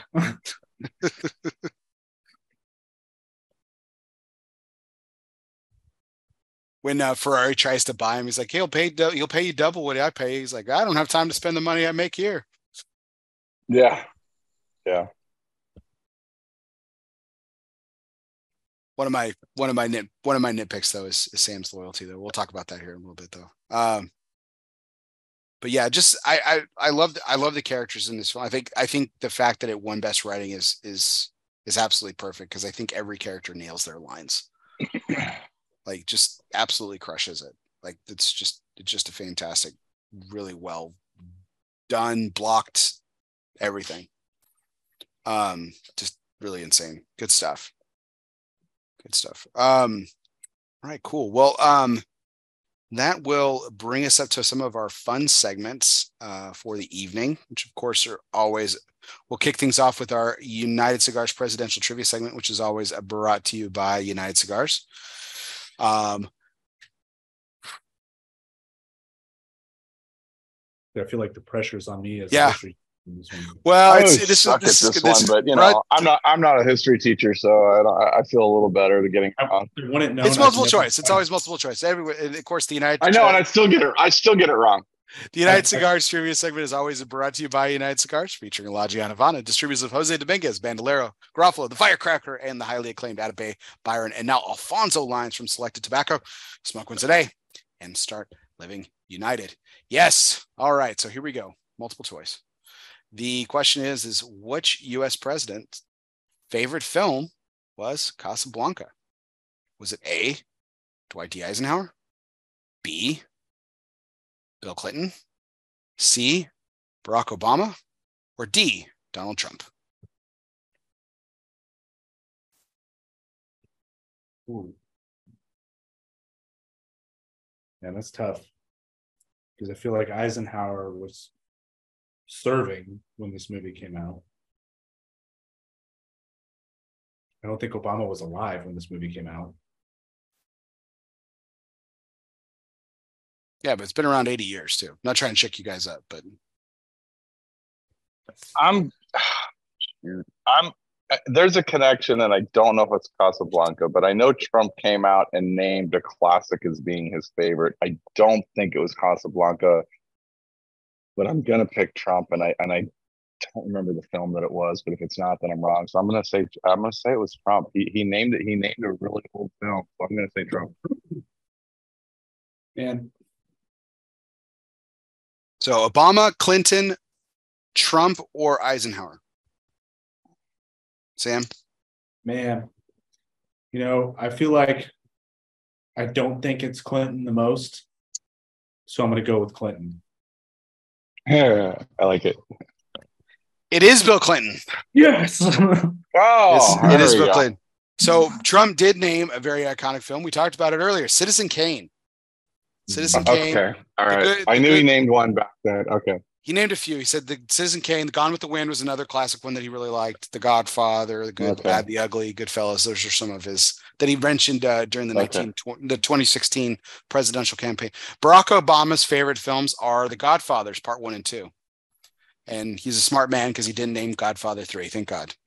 Uh, uh, Presidents have named some pretty iconic films. So I'll give Yeah. them that, regardless George- of anybody's political beliefs. George- named. George W is a man after my own heart, though, because Field of Dreams is his number one film, and that's not that's my favorite film of all time. Oh, but it's baseball. So, uh, but Bill Clinton, uh, Casablanca, High Noon was another favorite, but Bill Clinton's High Noon is actually the favorite of a lot of presidents, and uh, including uh, Ronald Reagan, JFK. I was gonna say Reagan was, yeah. Yeah, love, love. They loved High Noon. Um, So Reagan Reagan was one of the names thrown around to play Bogart's part. right. Yeah. They never offered it to him, but he was one of the names thrown around. God, what a different film that would have been. Interesting. So I think he could have done it. I think so. I think so. I think he could have. I don't think it would have been like one of these things like, gosh, that was, you know, really, really, really miscast or anything like that. Yeah. Um, he also really liked the sound of music, apparently. Um, a controversial pick. Uh, how about this? Jimmy Carter's favorite films were All the President's Men and Midnight Cowboy. Midnight Cowboy, one of the most controversial films of all time. oh, It was okay. and all the president's men. What a dig! What a dig to the other party, man. True Democrat, Jimmy Carter. Wait, so do, do we know Eisenhower's? Did he ever mention him? Um, I think I had it written down. Let me check. I don't know if he mentioned anything. Oh no, he was a high noon guy too. He was a Oh, high what? noon. High noon. Yeah, high noon. The Western. So Oh. yeah, you. Uh, Oh, Tru- Truman was my darling Clementine. That Mm. was the earliest one I could find. Speaking of uh, Truman, have you guys seen Oppenheimer? No, I need to. Yeah. Have you seen it? Have you seen it yet? Yes, Gary Oldman is Truman. He hits it. Gary Oldman is is quickly becoming one of the best actors. Um, I've always said said it was Daniel Day Lewis.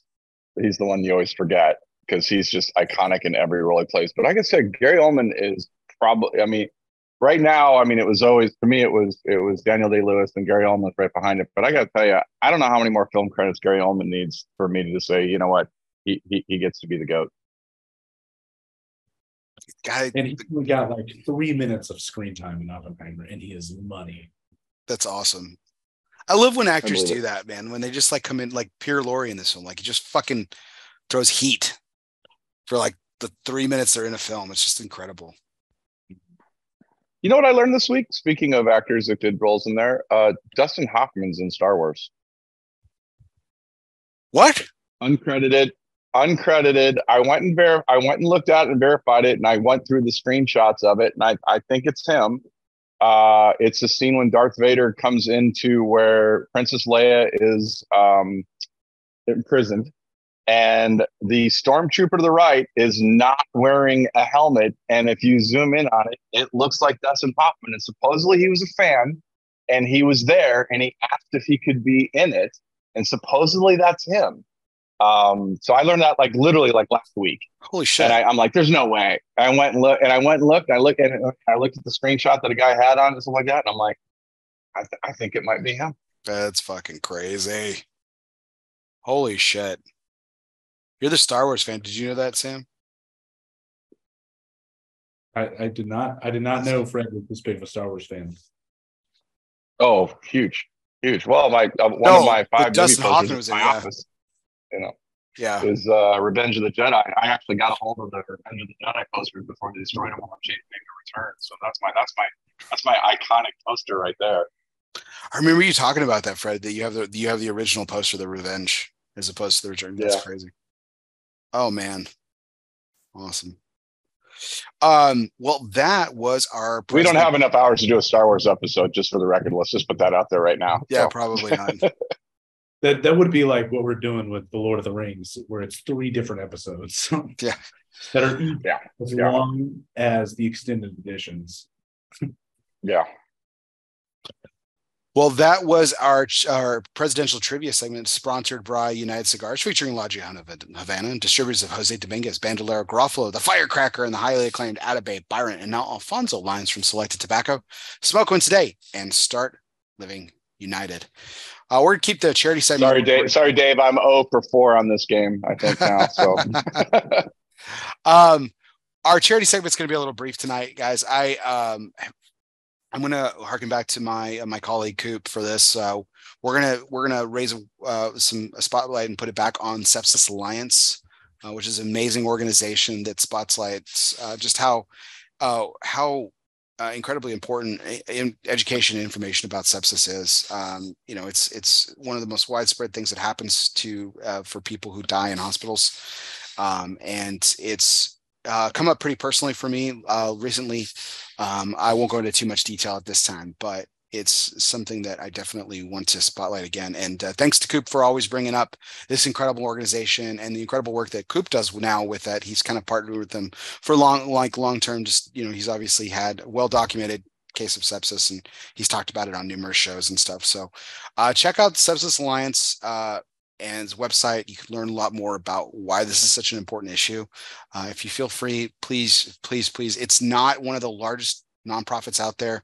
Um, they rely heavily on very small donations from people, uh, and uh, you know the the people that run the organization, you know, will actually reach out to you if you donate to, which is you know pretty remarkable because they they they really are grateful for for all the effort. So check out the the Sepsis Alliance And uh, if you feel called, please, please, please make a donation. It's an incredible organization. So uh, thanks, Coop, as always, uh, for bringing that up to us. And uh, that's uh, who we'll be spotlighting tonight. So um, Perfect. let's uh, move on to another fun segment too. This is one of our new ones. I don't think either one of you guys have taken part in. This is uh, our Everybody Eats segment, sponsored by Pastani Cigars. If you always make sure that your servant's towel is bigger than your appetite, everybody will always get theirs. Pastani Cigars is more than just good, cool, great cigars made by cool people. And they uh, they embody an attitude of gratitude and grit. With Pastania, everybody eats. So normally I have a set number of questions for this, but I wanted to do something special tonight. So Rick's place is called Rick's Cafe Bar American. And cafe, when I think of cafe, I think of food.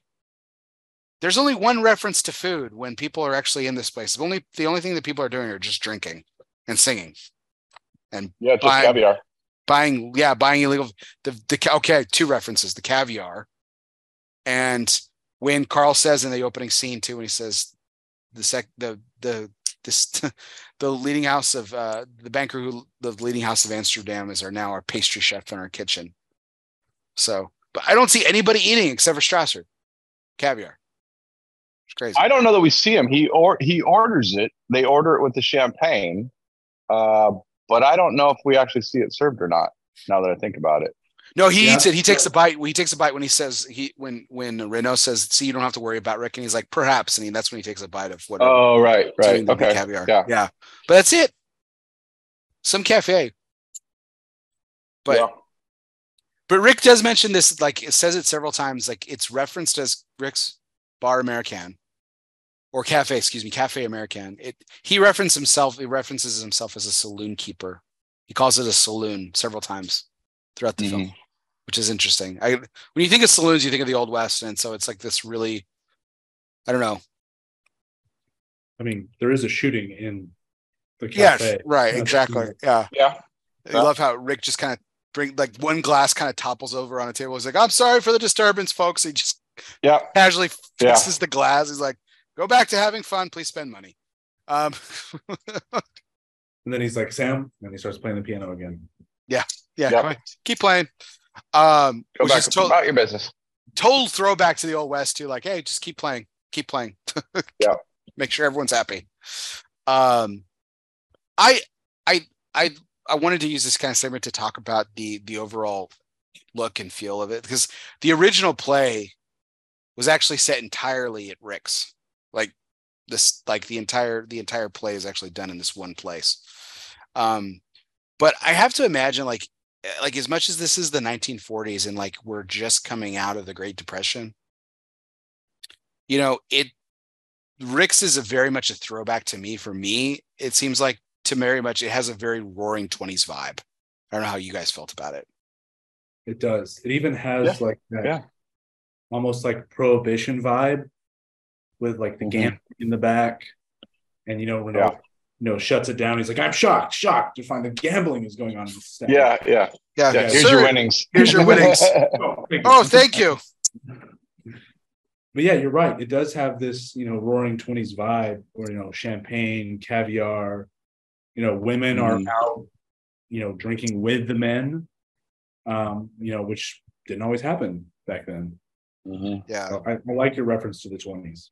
Well, like I mean, Yeah, that's yeah. good. Is there is there a more Gatsby esque type character than than than Rick? Really?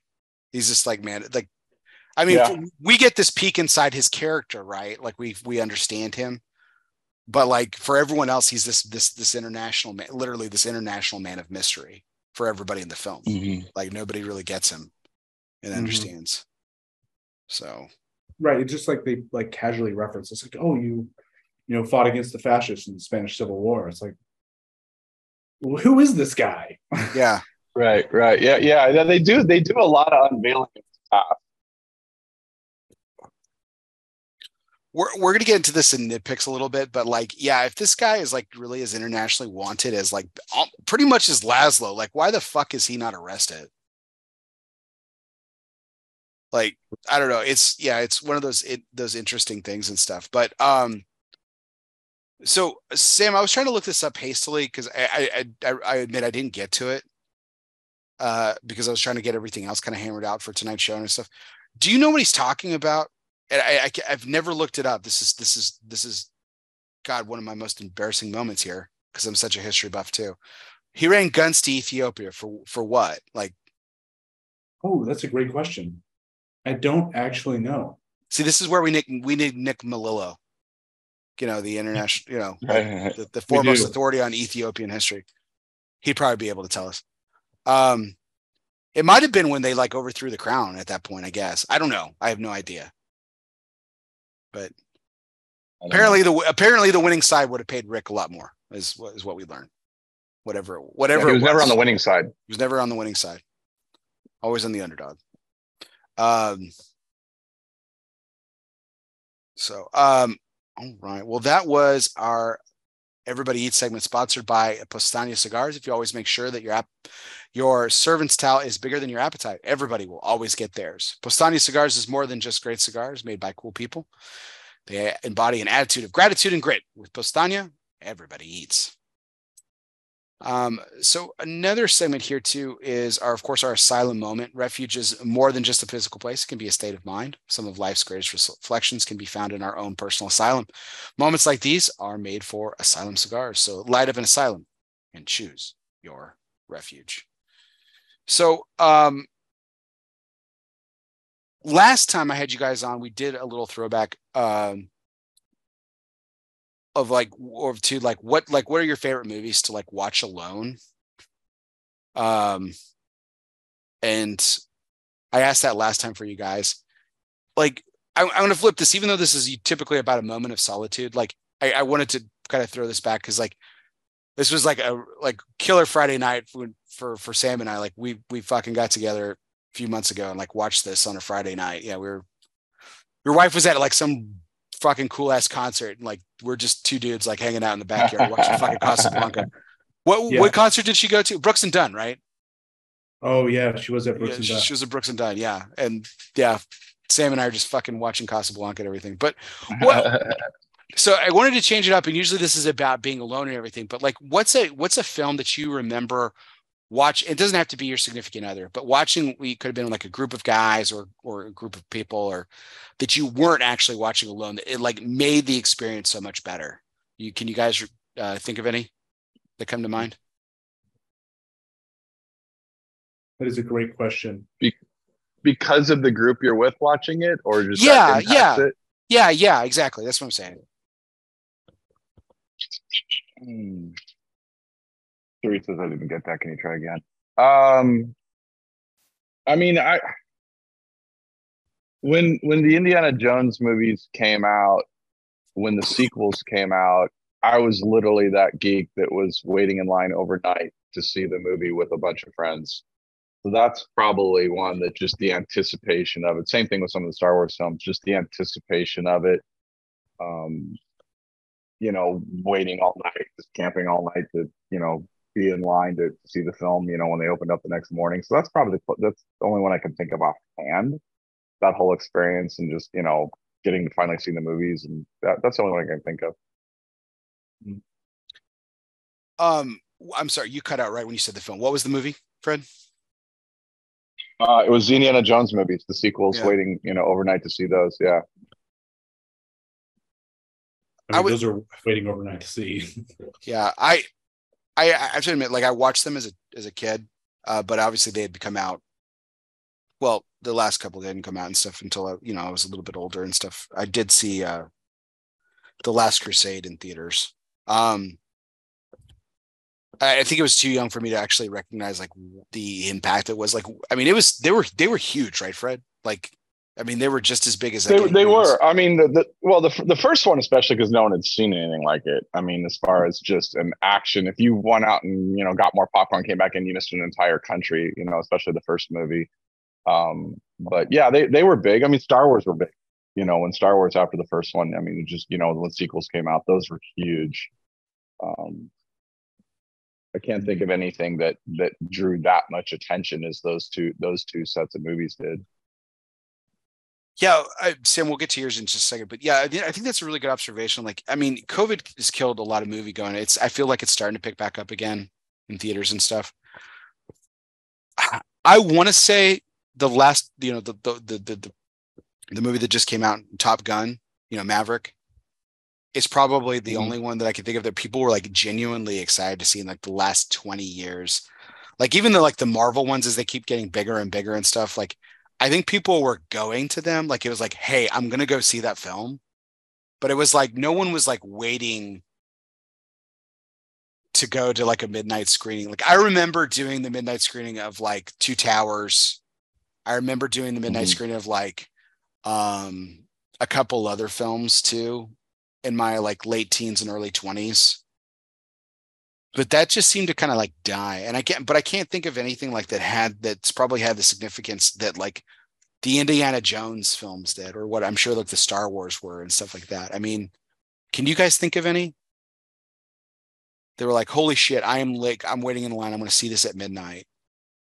I, I honestly don't think so. I was one of the guys who saw Avengers Infinity War the day of that midnight first day, and it was nuts. And that was one I remember because big group of us went to go see it, and it was like an experience because we all got to go see it together. Um, that was one, but nothing like to that scale. I, I've got a couple picks for my my movie I saw with friends, but I mean, I don't think anything as recent has been to the scale of like those Star Wars premieres that you you see footage of today of the people waiting in line for hours and hours. We Yeah. didn't, yeah, we didn't see it opening week. Well, we might have saw it opening weekend. We didn't see it at midnight. We saw like an afternoon showing or whatever. But a couple of buddies and I from the cigar shop, we're all history nerds, went and saw Dunkirk opening weekend. Mhm. and that Mhm. was that was fucking incredible and that was that was that's i own that movie on DD, dvd i gotta be honest i've seen it like twice since i've seen it in the theaters mostly because like it that is a film that does not translate to the sc- the tv screen Yeah. like a lot of these other films like you can just watch like I would have loved to seen Casablanca on a fucking big screen. Like if if mo- like if movie tavern or anything ever does like I'm sure they will or have. If I ever catch wind of that, like Sam, I'm fucking calling you up. We're gonna go watch fucking Casablanca on the big screen. Like I want to do that, but Man, but it, it, it's like I can watch that shit on my fucking phone and it it you know it kills. Like it's awesome. So like it really doesn't matter. But like Dunkirk is one of those things like you had to see it in the you saw it in the big screen. It just like it doesn't it doesn't do it justice. yeah, anywhere one, else. one of I would my say saving saving saving Prime Ryan is the same way Yeah. though. I mean, you, that's a big screen TV that just the, the the Saving Private Ryan, the way they just desensitize you in the first you know twelve Yeah. minutes or whatever it is, then then then you're just all in on the storyline going forward on that. And some of those just you know, but I mean, the, I'd say now there's maybe three films a year, if that, that I'm like, oh, I want to go catch this because one, I don't want to wait you know, and I don't want spoilers or something, or I think it's going to be better on big screen. It's just there's not too much of that now, and the technology there at home. I mean, we all have you know relatively flat panel TVs and good sound systems, and a lot of them you can just watch at home. see, I, I will say there's this isn't one of mine that with friends, but Oppenheimer on the big screen, got you got to see it on the big screen. Okay.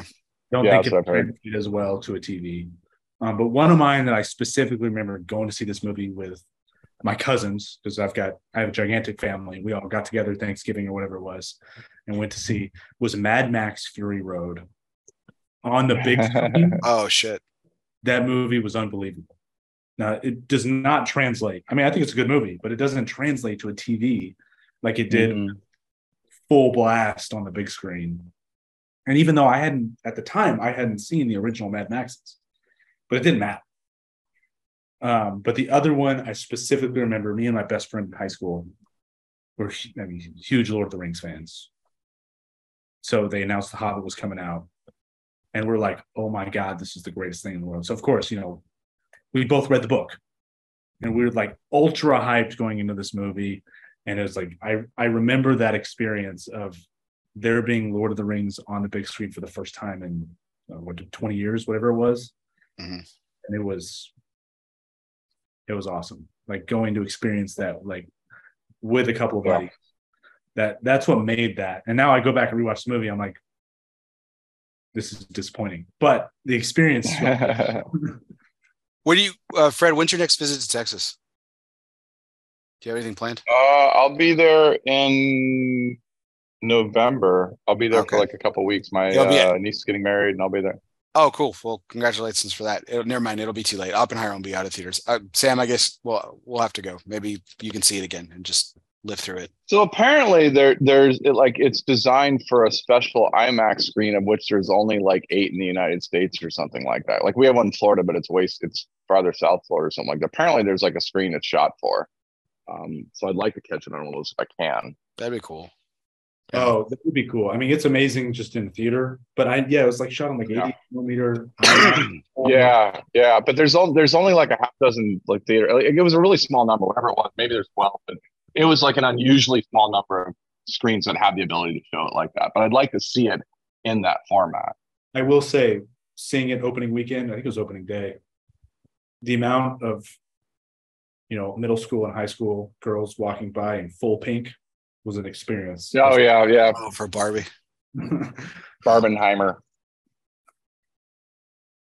Yeah, it's it's funny that those two films are competing against each other for like viewership. Hey, Barbie made a billion dollars or whatever it is. Like the first film in years to do that. Yeah, good for good for them, man. I really don't have a desire to see. I'm not like I'm not opposed to seeing it. Like I'm not like one of those people like, oh, this is crap. Like I, I hear it's great and Yeah. you know, like it was a great experience. I just I have no personal desire to see it. I mean, I'll probably watch it at some point when it's on Netflix or something, but like um just because of yeah, why the fuck not? But Yeah. like, yeah, it's just one of those things where it's like, mm, no, I'm good. I'm good. I do hope it like revitalizes going to see movies in theaters. Yeah. Come out. Like those two movies. I'll tell you what's got me in the theaters. What, what's got me in theaters is the fact that they've got the comfy seats now. You can reserve your chair, so you're not getting there half hour early to get the seat you want. I do like that.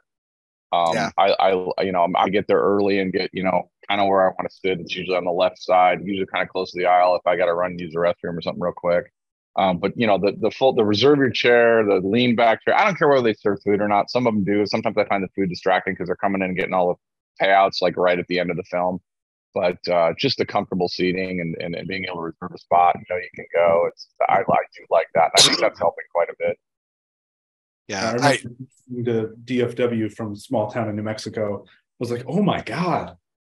I'm used to like classic theater seating. I was like, Yeah. the greatest thing in the world. Go see Yeah. a movie. It's nice. It's nice. yeah, the floors aren't sticky anymore. It's almost like not even a theater. Yeah. Yeah. So, uh, but no, I, I do like I do like the way theaters are, are done now. I love the reserve seating myself too. Uh, you can get the the seats that you want and stuff. The last few movies that I've seen with my kids, I've taken my well, I've taken my oldest to see a few films. Like, dude, we're the only ones in the theater still. Like that was still sad. Yeah. It's still Yeah. sad. Granted, I'm seeing like a five o'clock Tuesday viewing of like, you know, the bad guys, you know, animated film. Like, so granted, you know, not Oppenheimer or something, but like still, still like it's it's just it's just sad. But like hopefully, like you said, Sam, like these some of these movies that are coming out, like Top Gun Maverick, Barbie, Oppenheimer, like they they get people to go back to the theater because it's I will say that was, a that was another thing. Like I got to watch Top Gun with my parents, who remember the first Top Gun coming out, and we're like, "Oh shit, this movie's actually good." yeah, yeah, they did a good job on it. They did a really, I, I- you know, I, I mean, I saw Top Gun when it came out, and um, they did a good job. Good script, good, great filming on it. It's just, it's one of those movies. It's, it's kind of like the way, I like, like I like Guardians of the Galaxy. I really like the first one. I Like, you know, it's just, just a movie you can just enjoy. Like the, when I first saw the Guardians of the Galaxy, I didn't know much about it. I, I wasn't a comic book guy really for the most part, so I'm just like, this is just a fun movie, even if you Yeah. don't like you know, the comic book era type. It was just a fun movie. Mm. I agree completely. I think Yeah. I didn't realize this is such a hot take, but I still I think I think Top Gun Maverick's the best fucking film in ten years. Ooh. Wow. I don't think Uh, it's a bold- good bold- movie. Bold move, Cotton. Um, I mean, Yeah, I I haven't seen. know In fairness, I haven't seen Oppenheimer yet. And ten years, so since 2013. Since 2013. yeah, I'm trying to think. I mean, granted, there's not as, I, I hate to like be the old guy. You know, films aren't as good as they were when I was young, but uh, they're not, Fred. You're not. that's- You're not that's- alone in there. They're large, not. largely true. Well, look, because I mean, look, it's always been a business, but they'll go to you know, uh, uh, you know, remakes, and they'll go they'll go to where they can you know guarantee to make money. So, but then also, really, in the last you know twenty years, we've really had the rise of the independent films. We've really had some, you know, some good, you know, low budget ones that that come through. Um, of course, I can't think of one offhand lately, but um, uh, some of the foreign films that you know have done well. Uh, you know, but I mean, I think I, I, it, it is it is a lot of formula. I mean, it, it's a lot, not a lot of originality. Well, I, I like 1917. Uh, I still haven't seen All Quiet on the Western Front. I hear it's amazing. Yeah, need to I watch haven't had one of those. I need to see them. 1917 is really good. The Trench is really good. That's like a really dark horse one. Dunkirk, I guess, was Dunkirk was 2014. Maybe Yeah. I so maybe that Top Gun was a little overstretched because I think Dunkirk's a better film because I think it's really great. 2017. We have a theater. It's one of the ones you can reserve seats in, but so they do four a month, and it's usually like three of them are usually like you know we're going to do Ghostbusters or something like that. But then there's there's one classic in there. They'll they'll do one classic a month that's out of there. And that's kind of neat to see on a on a big screen. Oh, I love that. That's awesome. Yeah. Well, I think the last 10 years have been dominated by Marvel too. Well, and I think I don't I don't know how uh, well obviously Fred you just said you're not a comic book fan. I I was really into it at the beginning and stuff, but like now it's just exhausting. Like I'm just exa- I'm exhausted by it. Like the IP is just worn out. you know you know what it is I, for me for me it's it's it's like okay so the ones that surprised me were like wonder woman uh thor which i thought was going to be horrible and it was so but when they get into that we're going to have 17 different superheroes and, and and to me that your your words exactly right it's exhausting it's Mhm. like i don't want to follow 50 storylines or the intermix of all of them and i got that it's fun the only ensemble one that I probably really liked is I liked X Men when it came through. I thought that was different. Yeah. Um, but but now I mean, and then was now the so whole multi- the before this. multiverse thing that like all rules are off and we can do whatever the hell we want now. It's just Oh, yeah. It's- that's it- where it- that's where they kind of lost me. Like I was in through like Endgame with like Yeah. the emotional ending of yes, game. Uh, and then they lost me. Uh, granted, I think WandaVision was good and Loki was good. WandaVision's great. Yeah. I think I think they hit the mark on those two shows. Yeah, WandaVision's good. I've watched some of those episodes. Like it's really well made. They're It really is. well made. But I uh, also think superhero movies, they have not surpassed the standard that is The Dark Knight in 2008. Yeah, Well, That yeah, I love I love the so Dark good. Knight. I see. I love Batman Begins. I think I think the 1st Mhm. one is like really really great. I know we're we're planning on doing a Batman one at the, at some point. A Batman, you know, uh, show one of these things and stuff. But like the, um, but I, I'm a big fan of the original Iron Man. But that's like that's Downey. That's not Marvel. That's Oh, yeah. that's like that's all Downey that makes that like that character. well, the like, the original the first batches of Spider Man I like. Now I could care less. I mean, I, I just I don't care. Yeah, I mean Tom Holland's a fun guy. But yeah, I like, but like, Yeah. I the the Tobey Tobey to me Spider Man Tobey Maguire that one that uh, it's still like I still like it. I Yeah. still like it more. I just do. I, I will say the latest Spider-Man they did, where they had Tobey come back, Oh yeah, that one was that was pretty good. Now they, Yeah.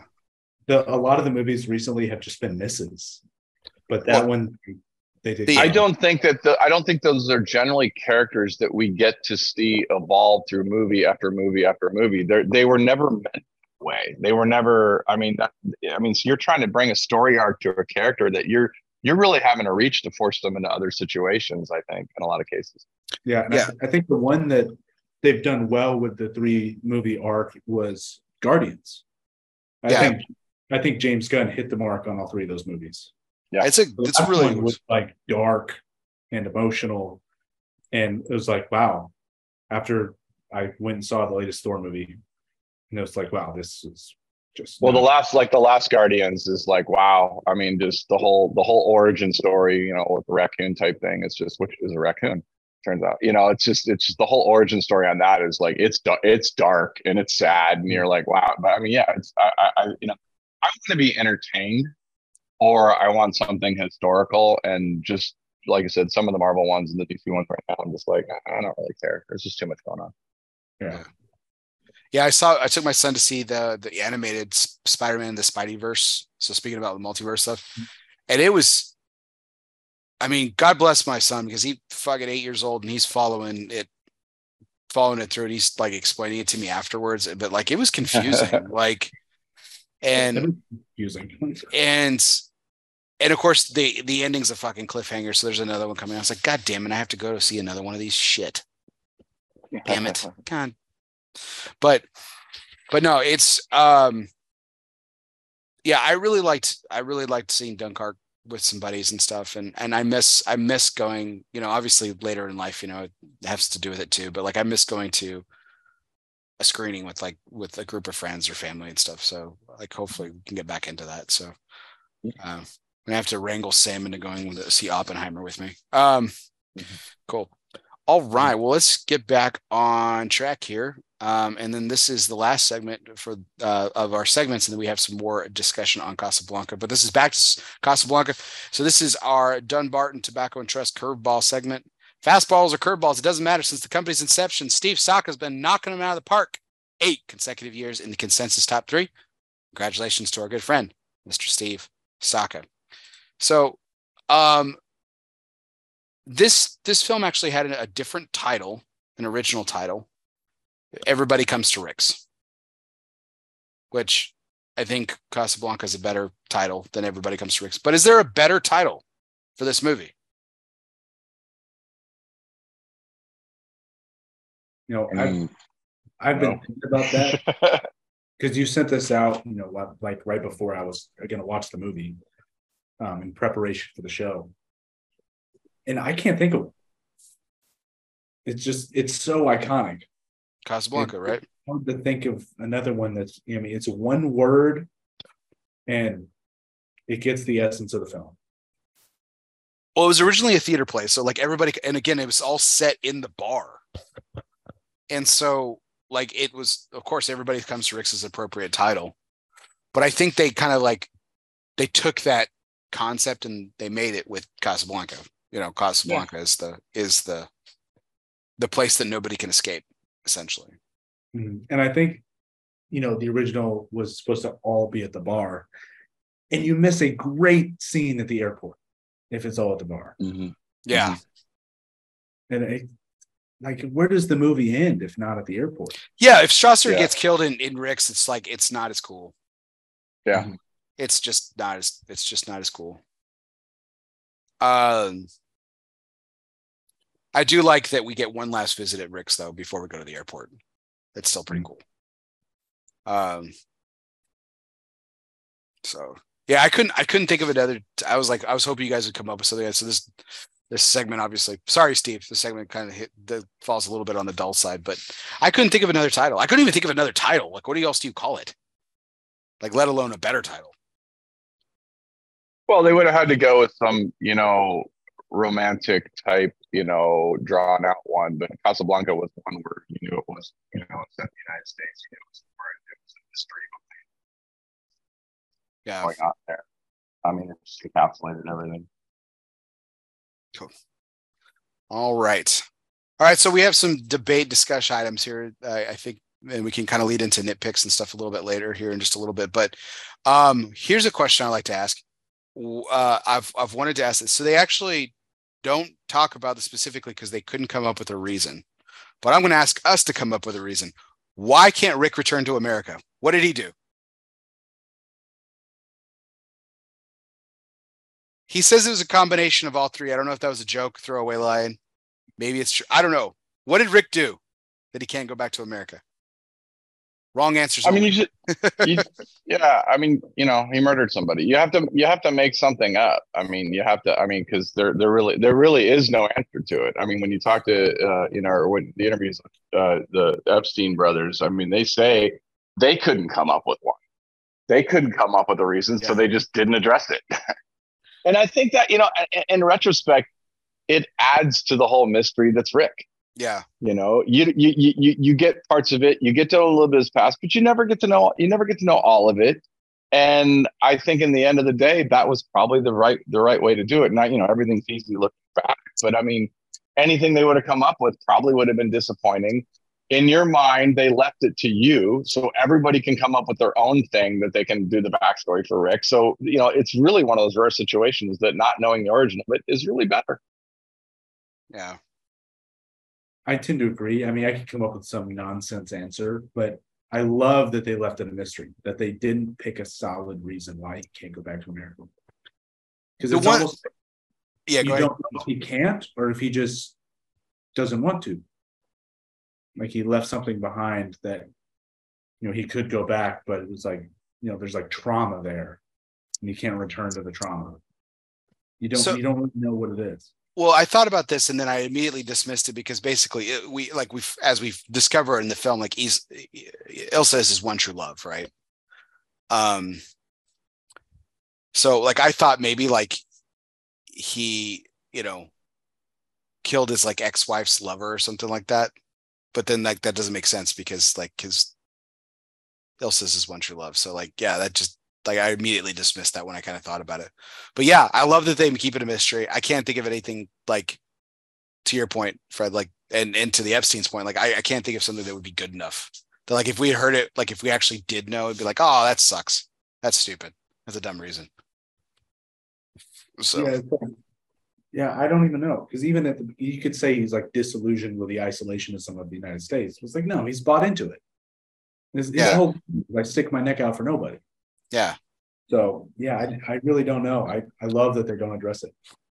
Okay. So when Laszlo asks Rick initially for the letters of transit, he offers him a hundred thousand francs. He says, if I can raise a hundred thousand francs, you know, basically. So if a hundred thousand francs is the obscene amount of money that he was gonna raise to pay Rick for the letters of transit, how much do you think he was gonna the Laszlo was gonna pay Ugarte for the letters of transit initially?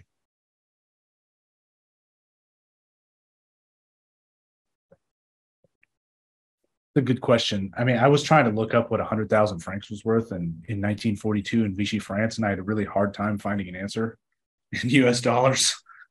Um, I don't know. I mean, you could make a, a guess that. Well, I just stomped on a spider while I was talking.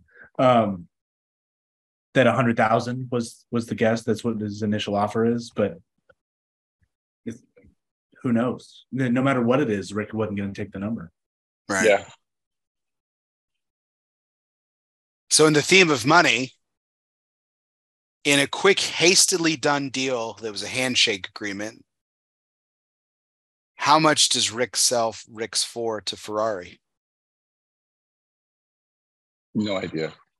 I think it's a hundred thousand francs. Let's go with that. Yeah, Okay. Yeah. I think whatever it is, it's a low ball, right. Oh yeah. Yeah. Low to what it's worth. Yeah. Here's the question: Does he get paid? No, I don't think he does. I, I don't think he gets paid. I think, he- well, at the end of the movie, he and Renault have to go into hiding. Yeah, Yeah. they take yeah. they take the ten thousand dollar bet, and that's They their, didn't that's their that's their running money. Yeah, he didn't get paid. Yeah. I mean, Renault's got plenty of money off of extorting young women into. Yeah. Yeah. That's a whole theme throughout that that they they get very close to the edge of that, but they don't. I mean, it's it's it's uh especially with the couple the roulette when you know the scene with Rick and the and the, the young bride.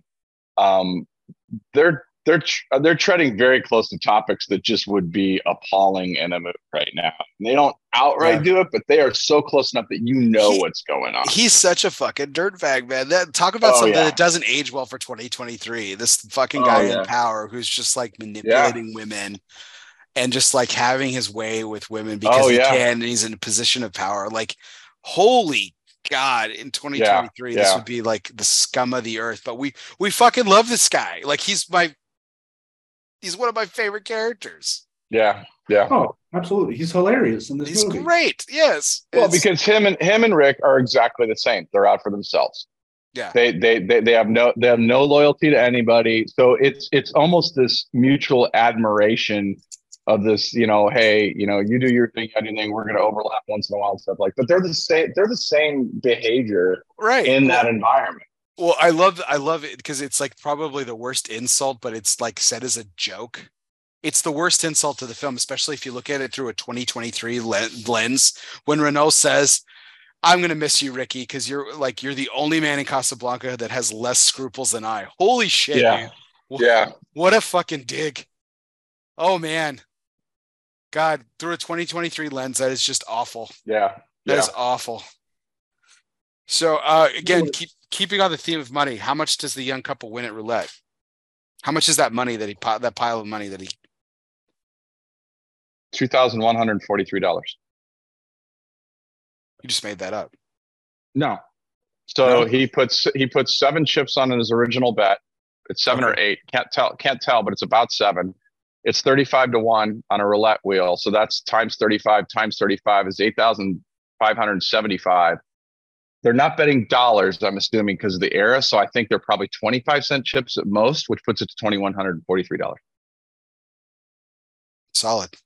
Wow. My best guess. It's my best guess. Which we'll go with $2,000 $2,100 would be enough probably to buy a passage of wherever the whatever. they're Yeah. trying to do. That's my bet. That's my best guess. Wow. Yeah, you just did that off. That, that we're we're we're, we're even- moving on. We're moving on because that was fucking brilliant. Holy Yeah. shit. It's not even, Yeah. it's not even to buy passes. It's just bribe money. Yeah. Fred's, Fred's coming in with the clutch. All right, so we t- we talked we alluded to this a little bit earlier when we were talking about how like this is like as we look at this film as it ages when we look at The Godfather 80 years after its original release when we look at Star Wars 80 years after its original release but those are series you know especially Star Wars um they they toyed with an idea of a sequel for this so my question to you guys is would you like to see a remake, a sequel, or a prequel to this film? You have to choose one. we have to choose one. Oh man. If given the choice, I want it known, I would choose none. But oh man. I definitely don't want to do a prequel. I think it does a great job of telling the story and telling the background through the movie.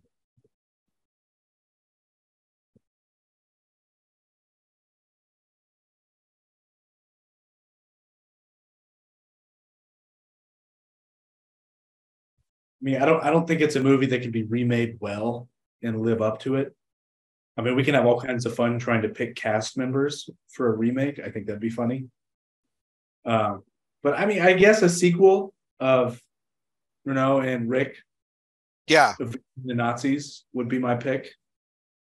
Um, I, I do think it'd be fun if we try to cast a remake, but I, I'm going with sequel. But with the original cast, yeah. If we could go back in time, yes. Fred, gotta pick one. Um, definitely not prequel. Uh, Man. just because, definitely not. I mean, uh, it's not. I just don't think you want the, the, the origin of Rick is a mystery, and I think it needs to stay that way because anything, anything is not going to live up to expectations. Uh, sequel would have been interesting with those two, um, but I don't know if it had weight, so I'm going to go remake.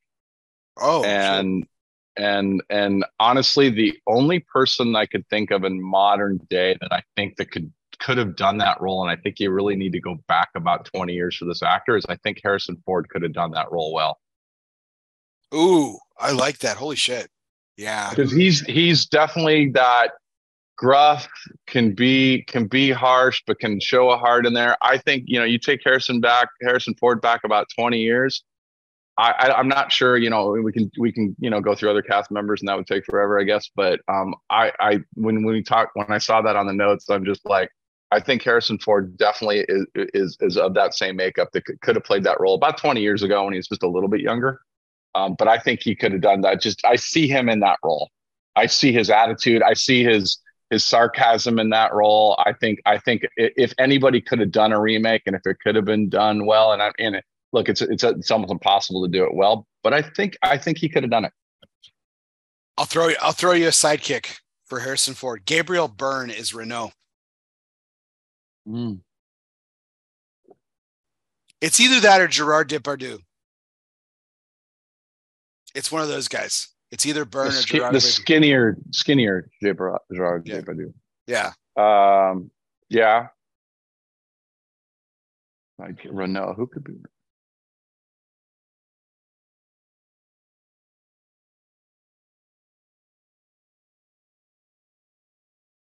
Yeah, Gene Hackman is Serena Senor Ferrari.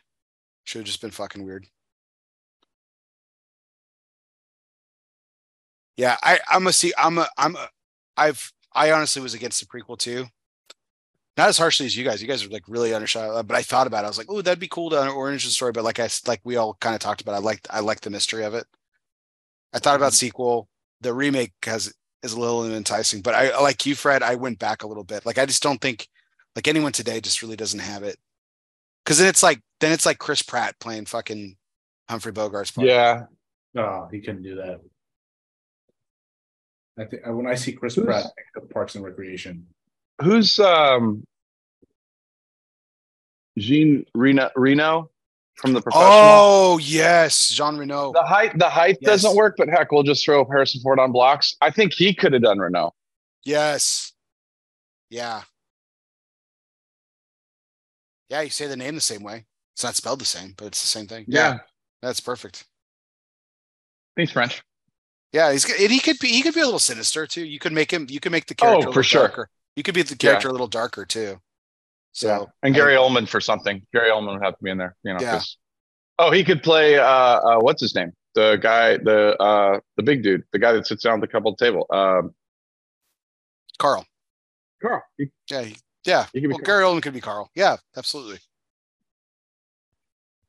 but who can replace Ingrid Bergman? I. That's the one I couldn't come up with. Oh shit! See, that's, That's what I couldn't I I that was one that was the one when I was going through that in my brain uh earlier today. I'm like I I couldn't I couldn't come up with somebody. like you're thinking about like someone like Sydney Sweeney or Margot Robbie or something like that at that point. But it's just like oh, you can't you can't match that stunningness, man. And those are two beautiful women. I'm not trying to knock them at all, but like shit. I mean, you could have done a younger Michelle Pfeiffer maybe. Okay. Um yeah, if we're going back to I Harrison, Ford, yeah, it- I mean, you got to again. I mean, somebody now at the right age now, like Harrison Ford's not the right age now, and and and it- yeah. Um,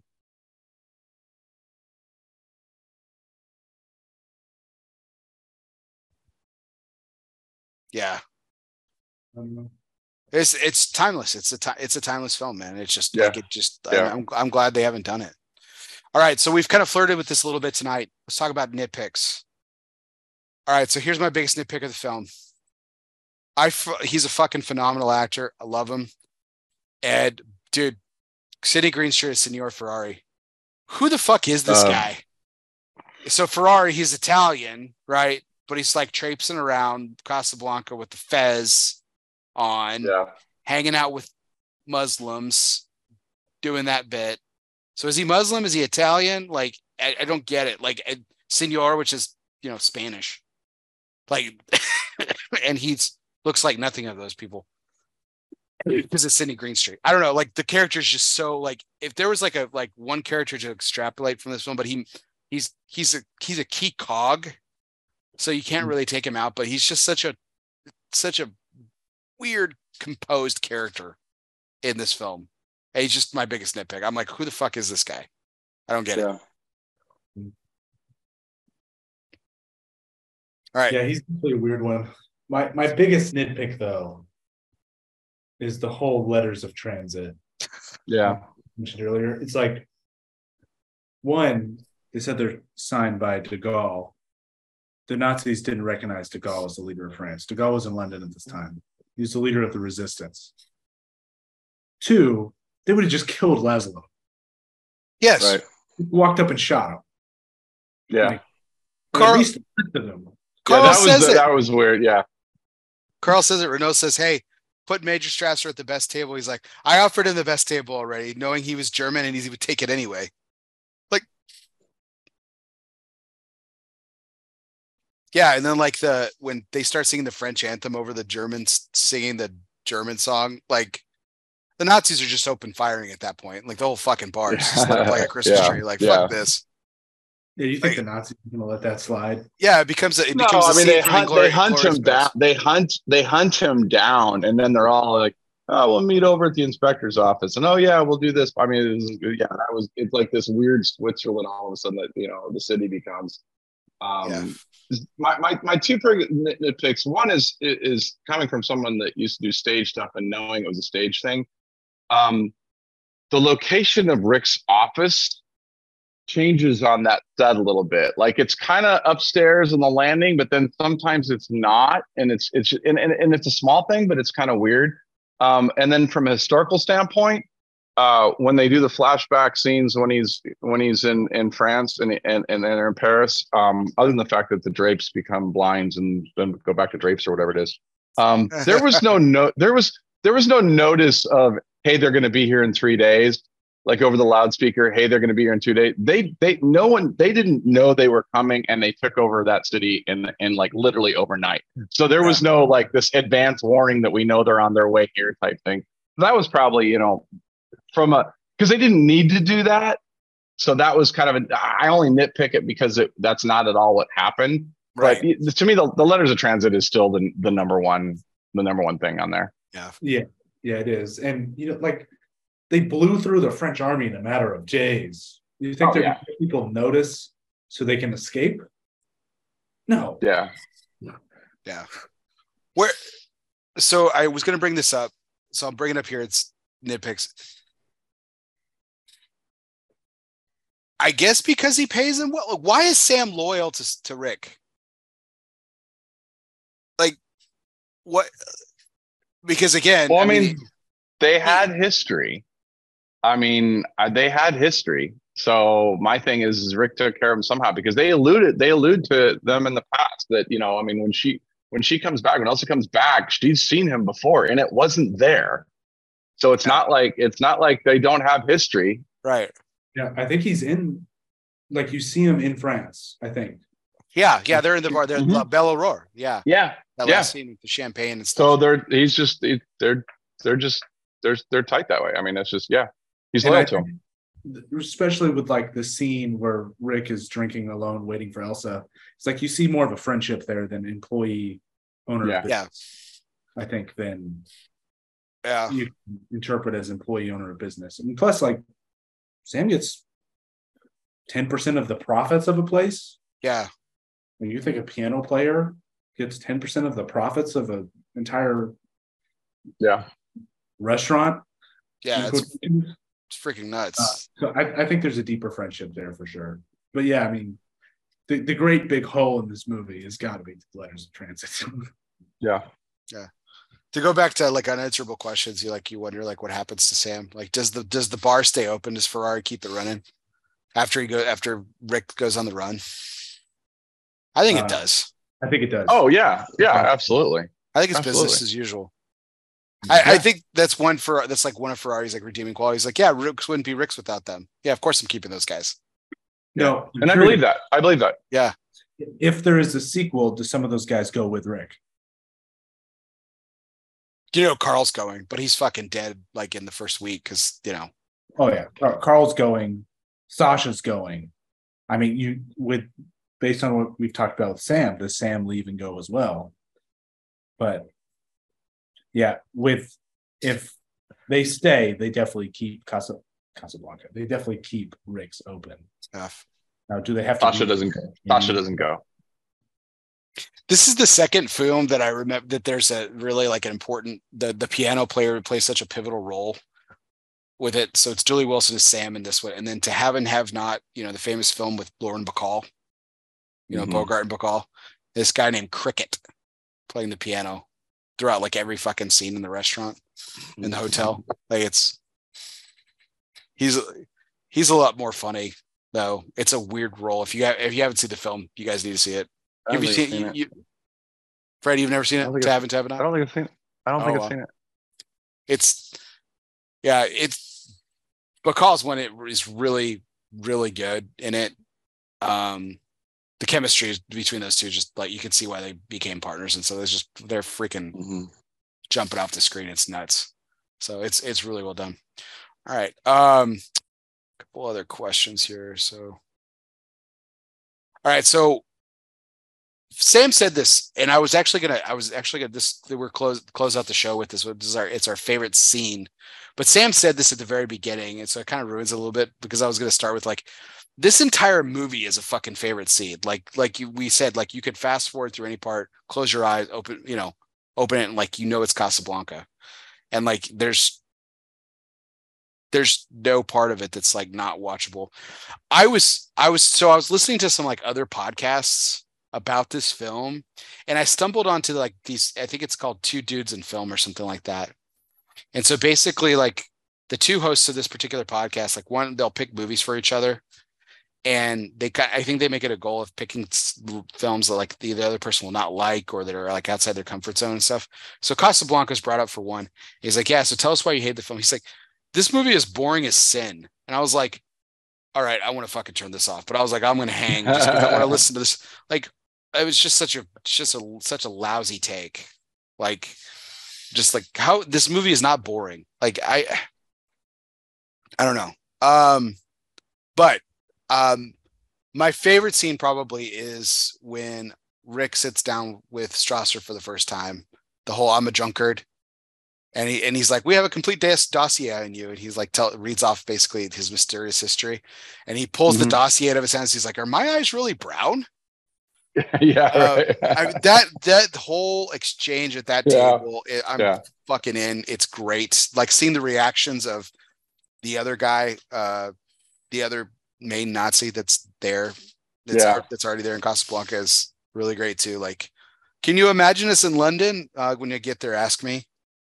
Uh, yeah. Do you see us in New York? He's like, well, there are parts of New York I would probably advise you not to invade. Uh, yeah. Yeah. Like the whole exchange is just great. Um, I, I love that scene. I, any, any, I know we've mentioned a lot tonight. Any ones of your, your favorites, guys? You know, I mean, like we said, there's a lot. Um, when they sing the anthem, when Rick finally takes a stand yeah. against them and just the emotion of all the actors and actresses behind it is one for sure. And then the second one is kind of a you know prolonged, it's multiple scenes, but just Rick double crossing everybody. Like he double crosses Laszlo to send both of them. He double crosses Ilsa to send both of them, and then he double crosses Renault to send to send Laszlo to Lisbon. It's like he he like worked everybody. Yeah, where those two belong together. They need to go. Fucking burn the burn the boats, man. Burn the boats. Yeah, I, I love that scene. Um, but yeah, that and singing the French anthem when Rick finally he stops his policy of I stick my neck out for nobody. Mm-hmm. Yeah, sticks you know. Fred, what about you? Um, yeah, I mean, you know, like there's so many good scenes, and, and that's why I think that you know, like to the podcast thing, I think it's boring. I mean, you, you have to listen to the dialogue. It's a dialogue. Like this isn't an action film of swashbuckling or anything. You have to listen to the dialogue because line's really good. Um, I, you know, it, it's hard to pick one. Um, the the the airport scene or parts of the airport with Renault and Rick, you don't know how it's going to go down you don't know when you first see it. You don't know. I mean, you, you've led all the way up to this, and you just don't know who's going to turn on who. And then the fact that they both just leave together, um, to me, is just a it, it's a great moment of them. You know, agree to disagree, and you know, we we're both doing our jobs, or we're both playing to our character. But at the end of the day, we we need or want to have each other around. Um, I, I like that scene a lot. Uh, you know, I mean, the whole double cross thing is really cool um, you know, the classic her her flying off and and stuff is you know is, is good. But I, I, like I like their relationship throughout the whole movie. I like Rick and Renault's relationship through the whole thing. I, I think it's just it's it's an interesting interesting um, story arc for both of them.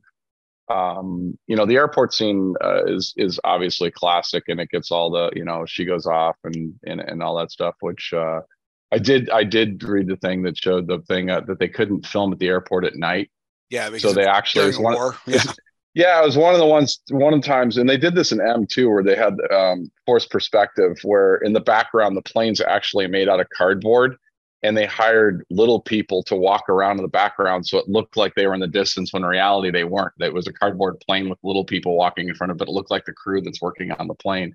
Uh, and you, would have no way of knowing. There weren't like jumpsuits or whatever, so you'd have no way of knowing. But um, I just think that's a really cool fact. Why does he call Strasser? Why does Renault call Strasser? This is the biggest one. Of, this is another thing I forgot to mention. It's just I don't think Renault has like made that transition yet. He hasn't made like, the decision. Yeah, this is the thing. That, That's what I love about the scene, though. It's at the very, very end that he finally makes chooses a path. Yeah, because like he says earlier in the movie, it's like, you know, where's your loyalty? He's like, oh, my loyalty goes with the wind, or whatever he says. Yeah. He goes the prevailing wind is Vichy. Yeah, yeah. God, he finally takes a stand at the end, where he's like round up the usual suspects. Yeah. So the there's a there's a lot of I think there's a lot of dumb moves in this film. Like like Ugarte like fucking opening firing in the bar, thinking he can get away. Like if Rick's gonna help him or not. Like even if he's like pinning his hopes on Rick helping him, like how the yeah. fuck's he getting out of there? Like that's I that's just pure desperation. Like just stupid. Um Laszlo like not not taking like not leaving Ilsa like I, I get it. He's in love. I get it. It's crazy, but like, I don't know. If I find out, if I find out about my wife and fucking Rick in the middle of that film, like he does, which I don't know if he actually figures it out till the end because he he just seems pretty dense in that regard. Like he's so he's so intently and focused on like the resistance. Like I don't think he's stupid. I think he's just so intently focused on it, and that's how they kind of that's how they kind of write it. But I'm just like, how do you, dude? How have you not put those two points together at this point. Like until he's like at the bar, he's fixing his arm. He's like, "Yeah, you need to take my wife. like, you need. Yes. I love her that much. It's crazy. Um, but the dumbest move in the whole fucking film is Strasser goes to the airport by himself. he wasn't. A, he wasn't by himself at the office. He's like, "Get my car." Yeah. he goes to the airport by himself. Another another yeah. It's like the Germans had this mass. They had Rommel's army in freaking North Africa, but no, he goes to stop them all on his own. Yeah. The arrogance of the Third Reich. I don't know. I don't know how to chalk that one up. That's just yeah, crazy. yeah.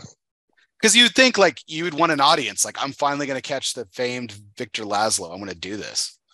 Well, that's the problem with the whole movie. They could have caught him at any time. They yeah. could have just ripped him out of the bar. I mean, that that's the whole the, the weird part of the whole film is that whole yeah. like you know, they could have walked in and just shot him or hauled him off and he disappears. I mean, you know, I mean, if this guy's that bad and that much the face of the resistance and can cause that much strife, which he talks about throughout the film, Strasser does, it's like, yeah. But you know, it's got to be yeah played nicely, I guess, on screen. You gotta, you gotta, you have to. That's the other, the other crazy thing about this film is at this point when this movie was released we did not know who was going to win this war. Yeah. Mm-hmm. This war was not over. The, they were locked in Stalingrad against the Russians. Were the Russians going to fold? Yeah. Yeah, fold. you're right. Do we beat the Germans? Yeah, you're right. Oh, yeah. That's the other crazy. It's a moment in time that we have no idea how it's going to play out. That's a good point. What about the Japanese? Yeah, the whole thing. Like, it's just crazy. Yeah. Um, any final thoughts, guys? No, I mean, you know, I, I think, like I said, it, it, it's not, it's not, it's not, it's in, it's in my top forty. Um, it's it's definitely in a top twenty five for dialogue and things like that. I, I, I think the only reason why it's probably not a, a, a top, you know, 2010 for me is just cinematography is is is good but it's not it's not anything from if you're just looking at cinematography and positioning of people and hierarchy of someone always being slightly higher than somebody else on the on the screen or you know just some of the stupid geek stuff uh, from a filming standpoint it, it doesn't do anything really earth shattering for me in that department. But as far as dialogue and it's funny when you when you do a show like this you start you know going through the dialogue there's so many good lines in the film that are just so easy to miss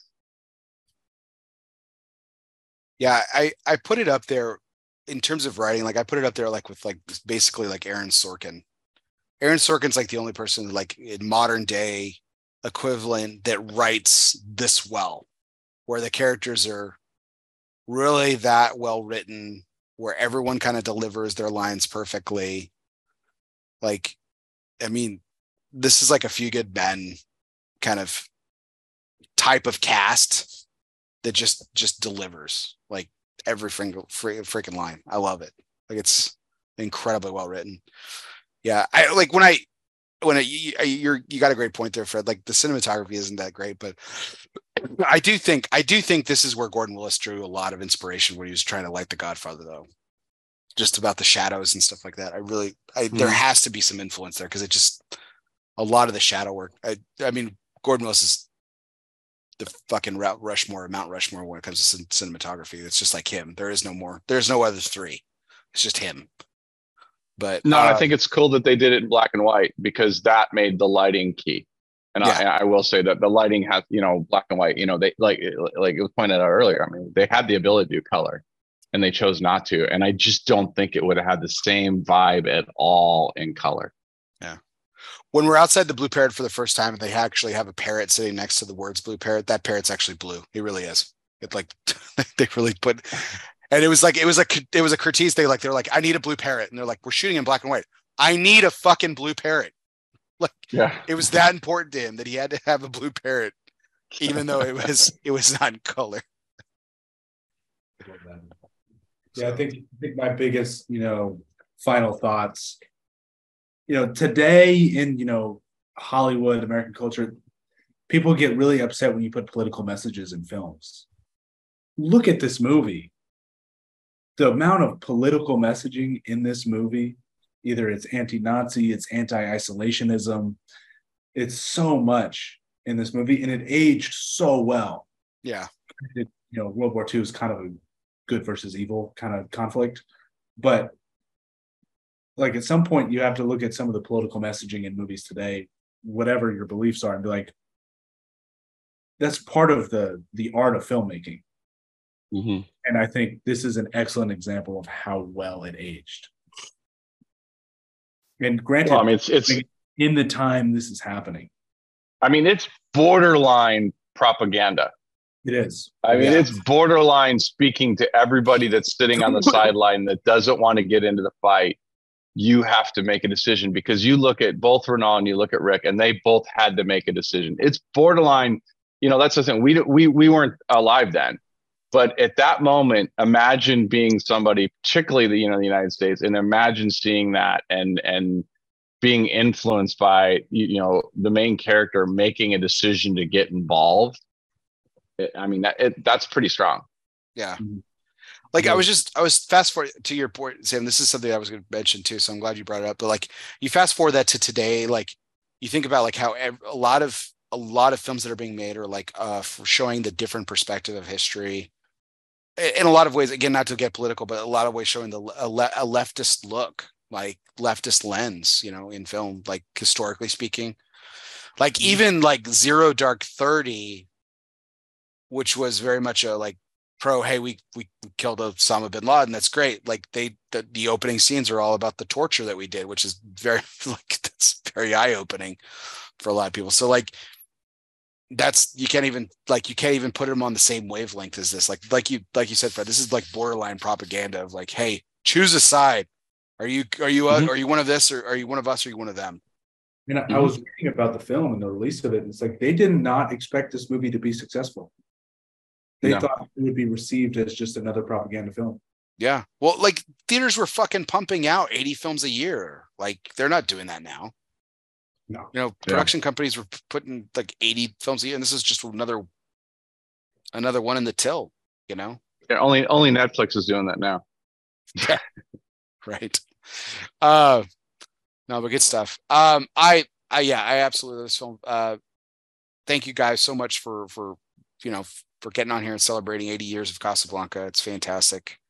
Um we'll have to come up. We have the we have our nerd we have our nerd one with our we're final installment of Lord of the Rings in the fall. We're going to be doing that, so I know Sam's really excited about that. So we'll have to come up with another one for uh, the spring next year. We, we did this one a little bit later uh, than we originally intended, but uh, but we'll have to come up with another one. So I don't. I'm looking forward to that Uh, it'll be good stuff. So, uh, Fred, maybe we let you pick.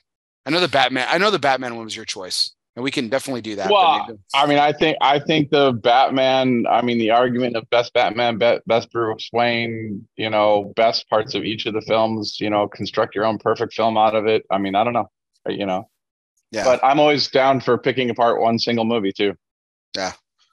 We definitely do. The, uh, we're definitely going to do the Batman one. That's going to happen. So stay tuned for all that, guys. So uh, really appreciate everyone. Hey, we got under three hours. We did it, guys. We did it. We did it under three hours. We did it. How about them apples? It's a record. That's a record. So uh, we did go longer than the film. So that we did it justice. We did go longer than the film. I'd, So. I'd be disappointed if we didn't. Yeah. uh, but uh, everyone out there, we do really appreciate those likes, shares, and comments. Keep them coming. Check out our YouTube channel, El Oso Fumar. You can always catch this show every Sunday night on the El Oso Fumar Facebook page live, 9:30 Central, 10:30 Eastern. Uh, calendar of upcoming guests and everything will be coming up soon. You'll be we've got some great guest plans, so it's gonna be great shows coming the next few weeks. Uh, and you can always catch us on wherever you listen to podcasts too, whether you're on Apple Pod, uh, Apple Podcasts, Podbean, Google Play, iHeartRadio, Spotify, doesn't matter. Wherever you listen to podcasts, be here. Sure, you uh, download, subscribe, and review. If you already are a subscriber, do me a favor, hit the word unsubscribe and hit the word subscribe again. Really helps my numbers, so I can keep continue to get great guests like my two guests tonight, Fred Rewey and Sam Spencer. Uh, gentlemen, it was an absolute pleasure. Thank you so much for your time. Uh, Fred, this was two weeks in a row for you. You were prepared to do this last week, so I, I, I I was out here. thanks. I had the wrong week, but I was ready. Yeah. Uh, props to you, sir. And uh, congratulations on everything, Illusione. The rebrand looks fantastic.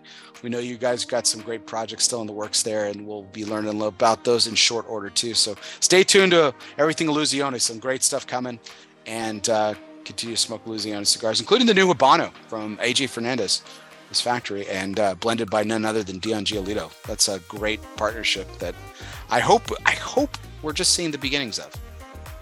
Not trying to tease, but I hope we are. That's just a sincere hope on my part.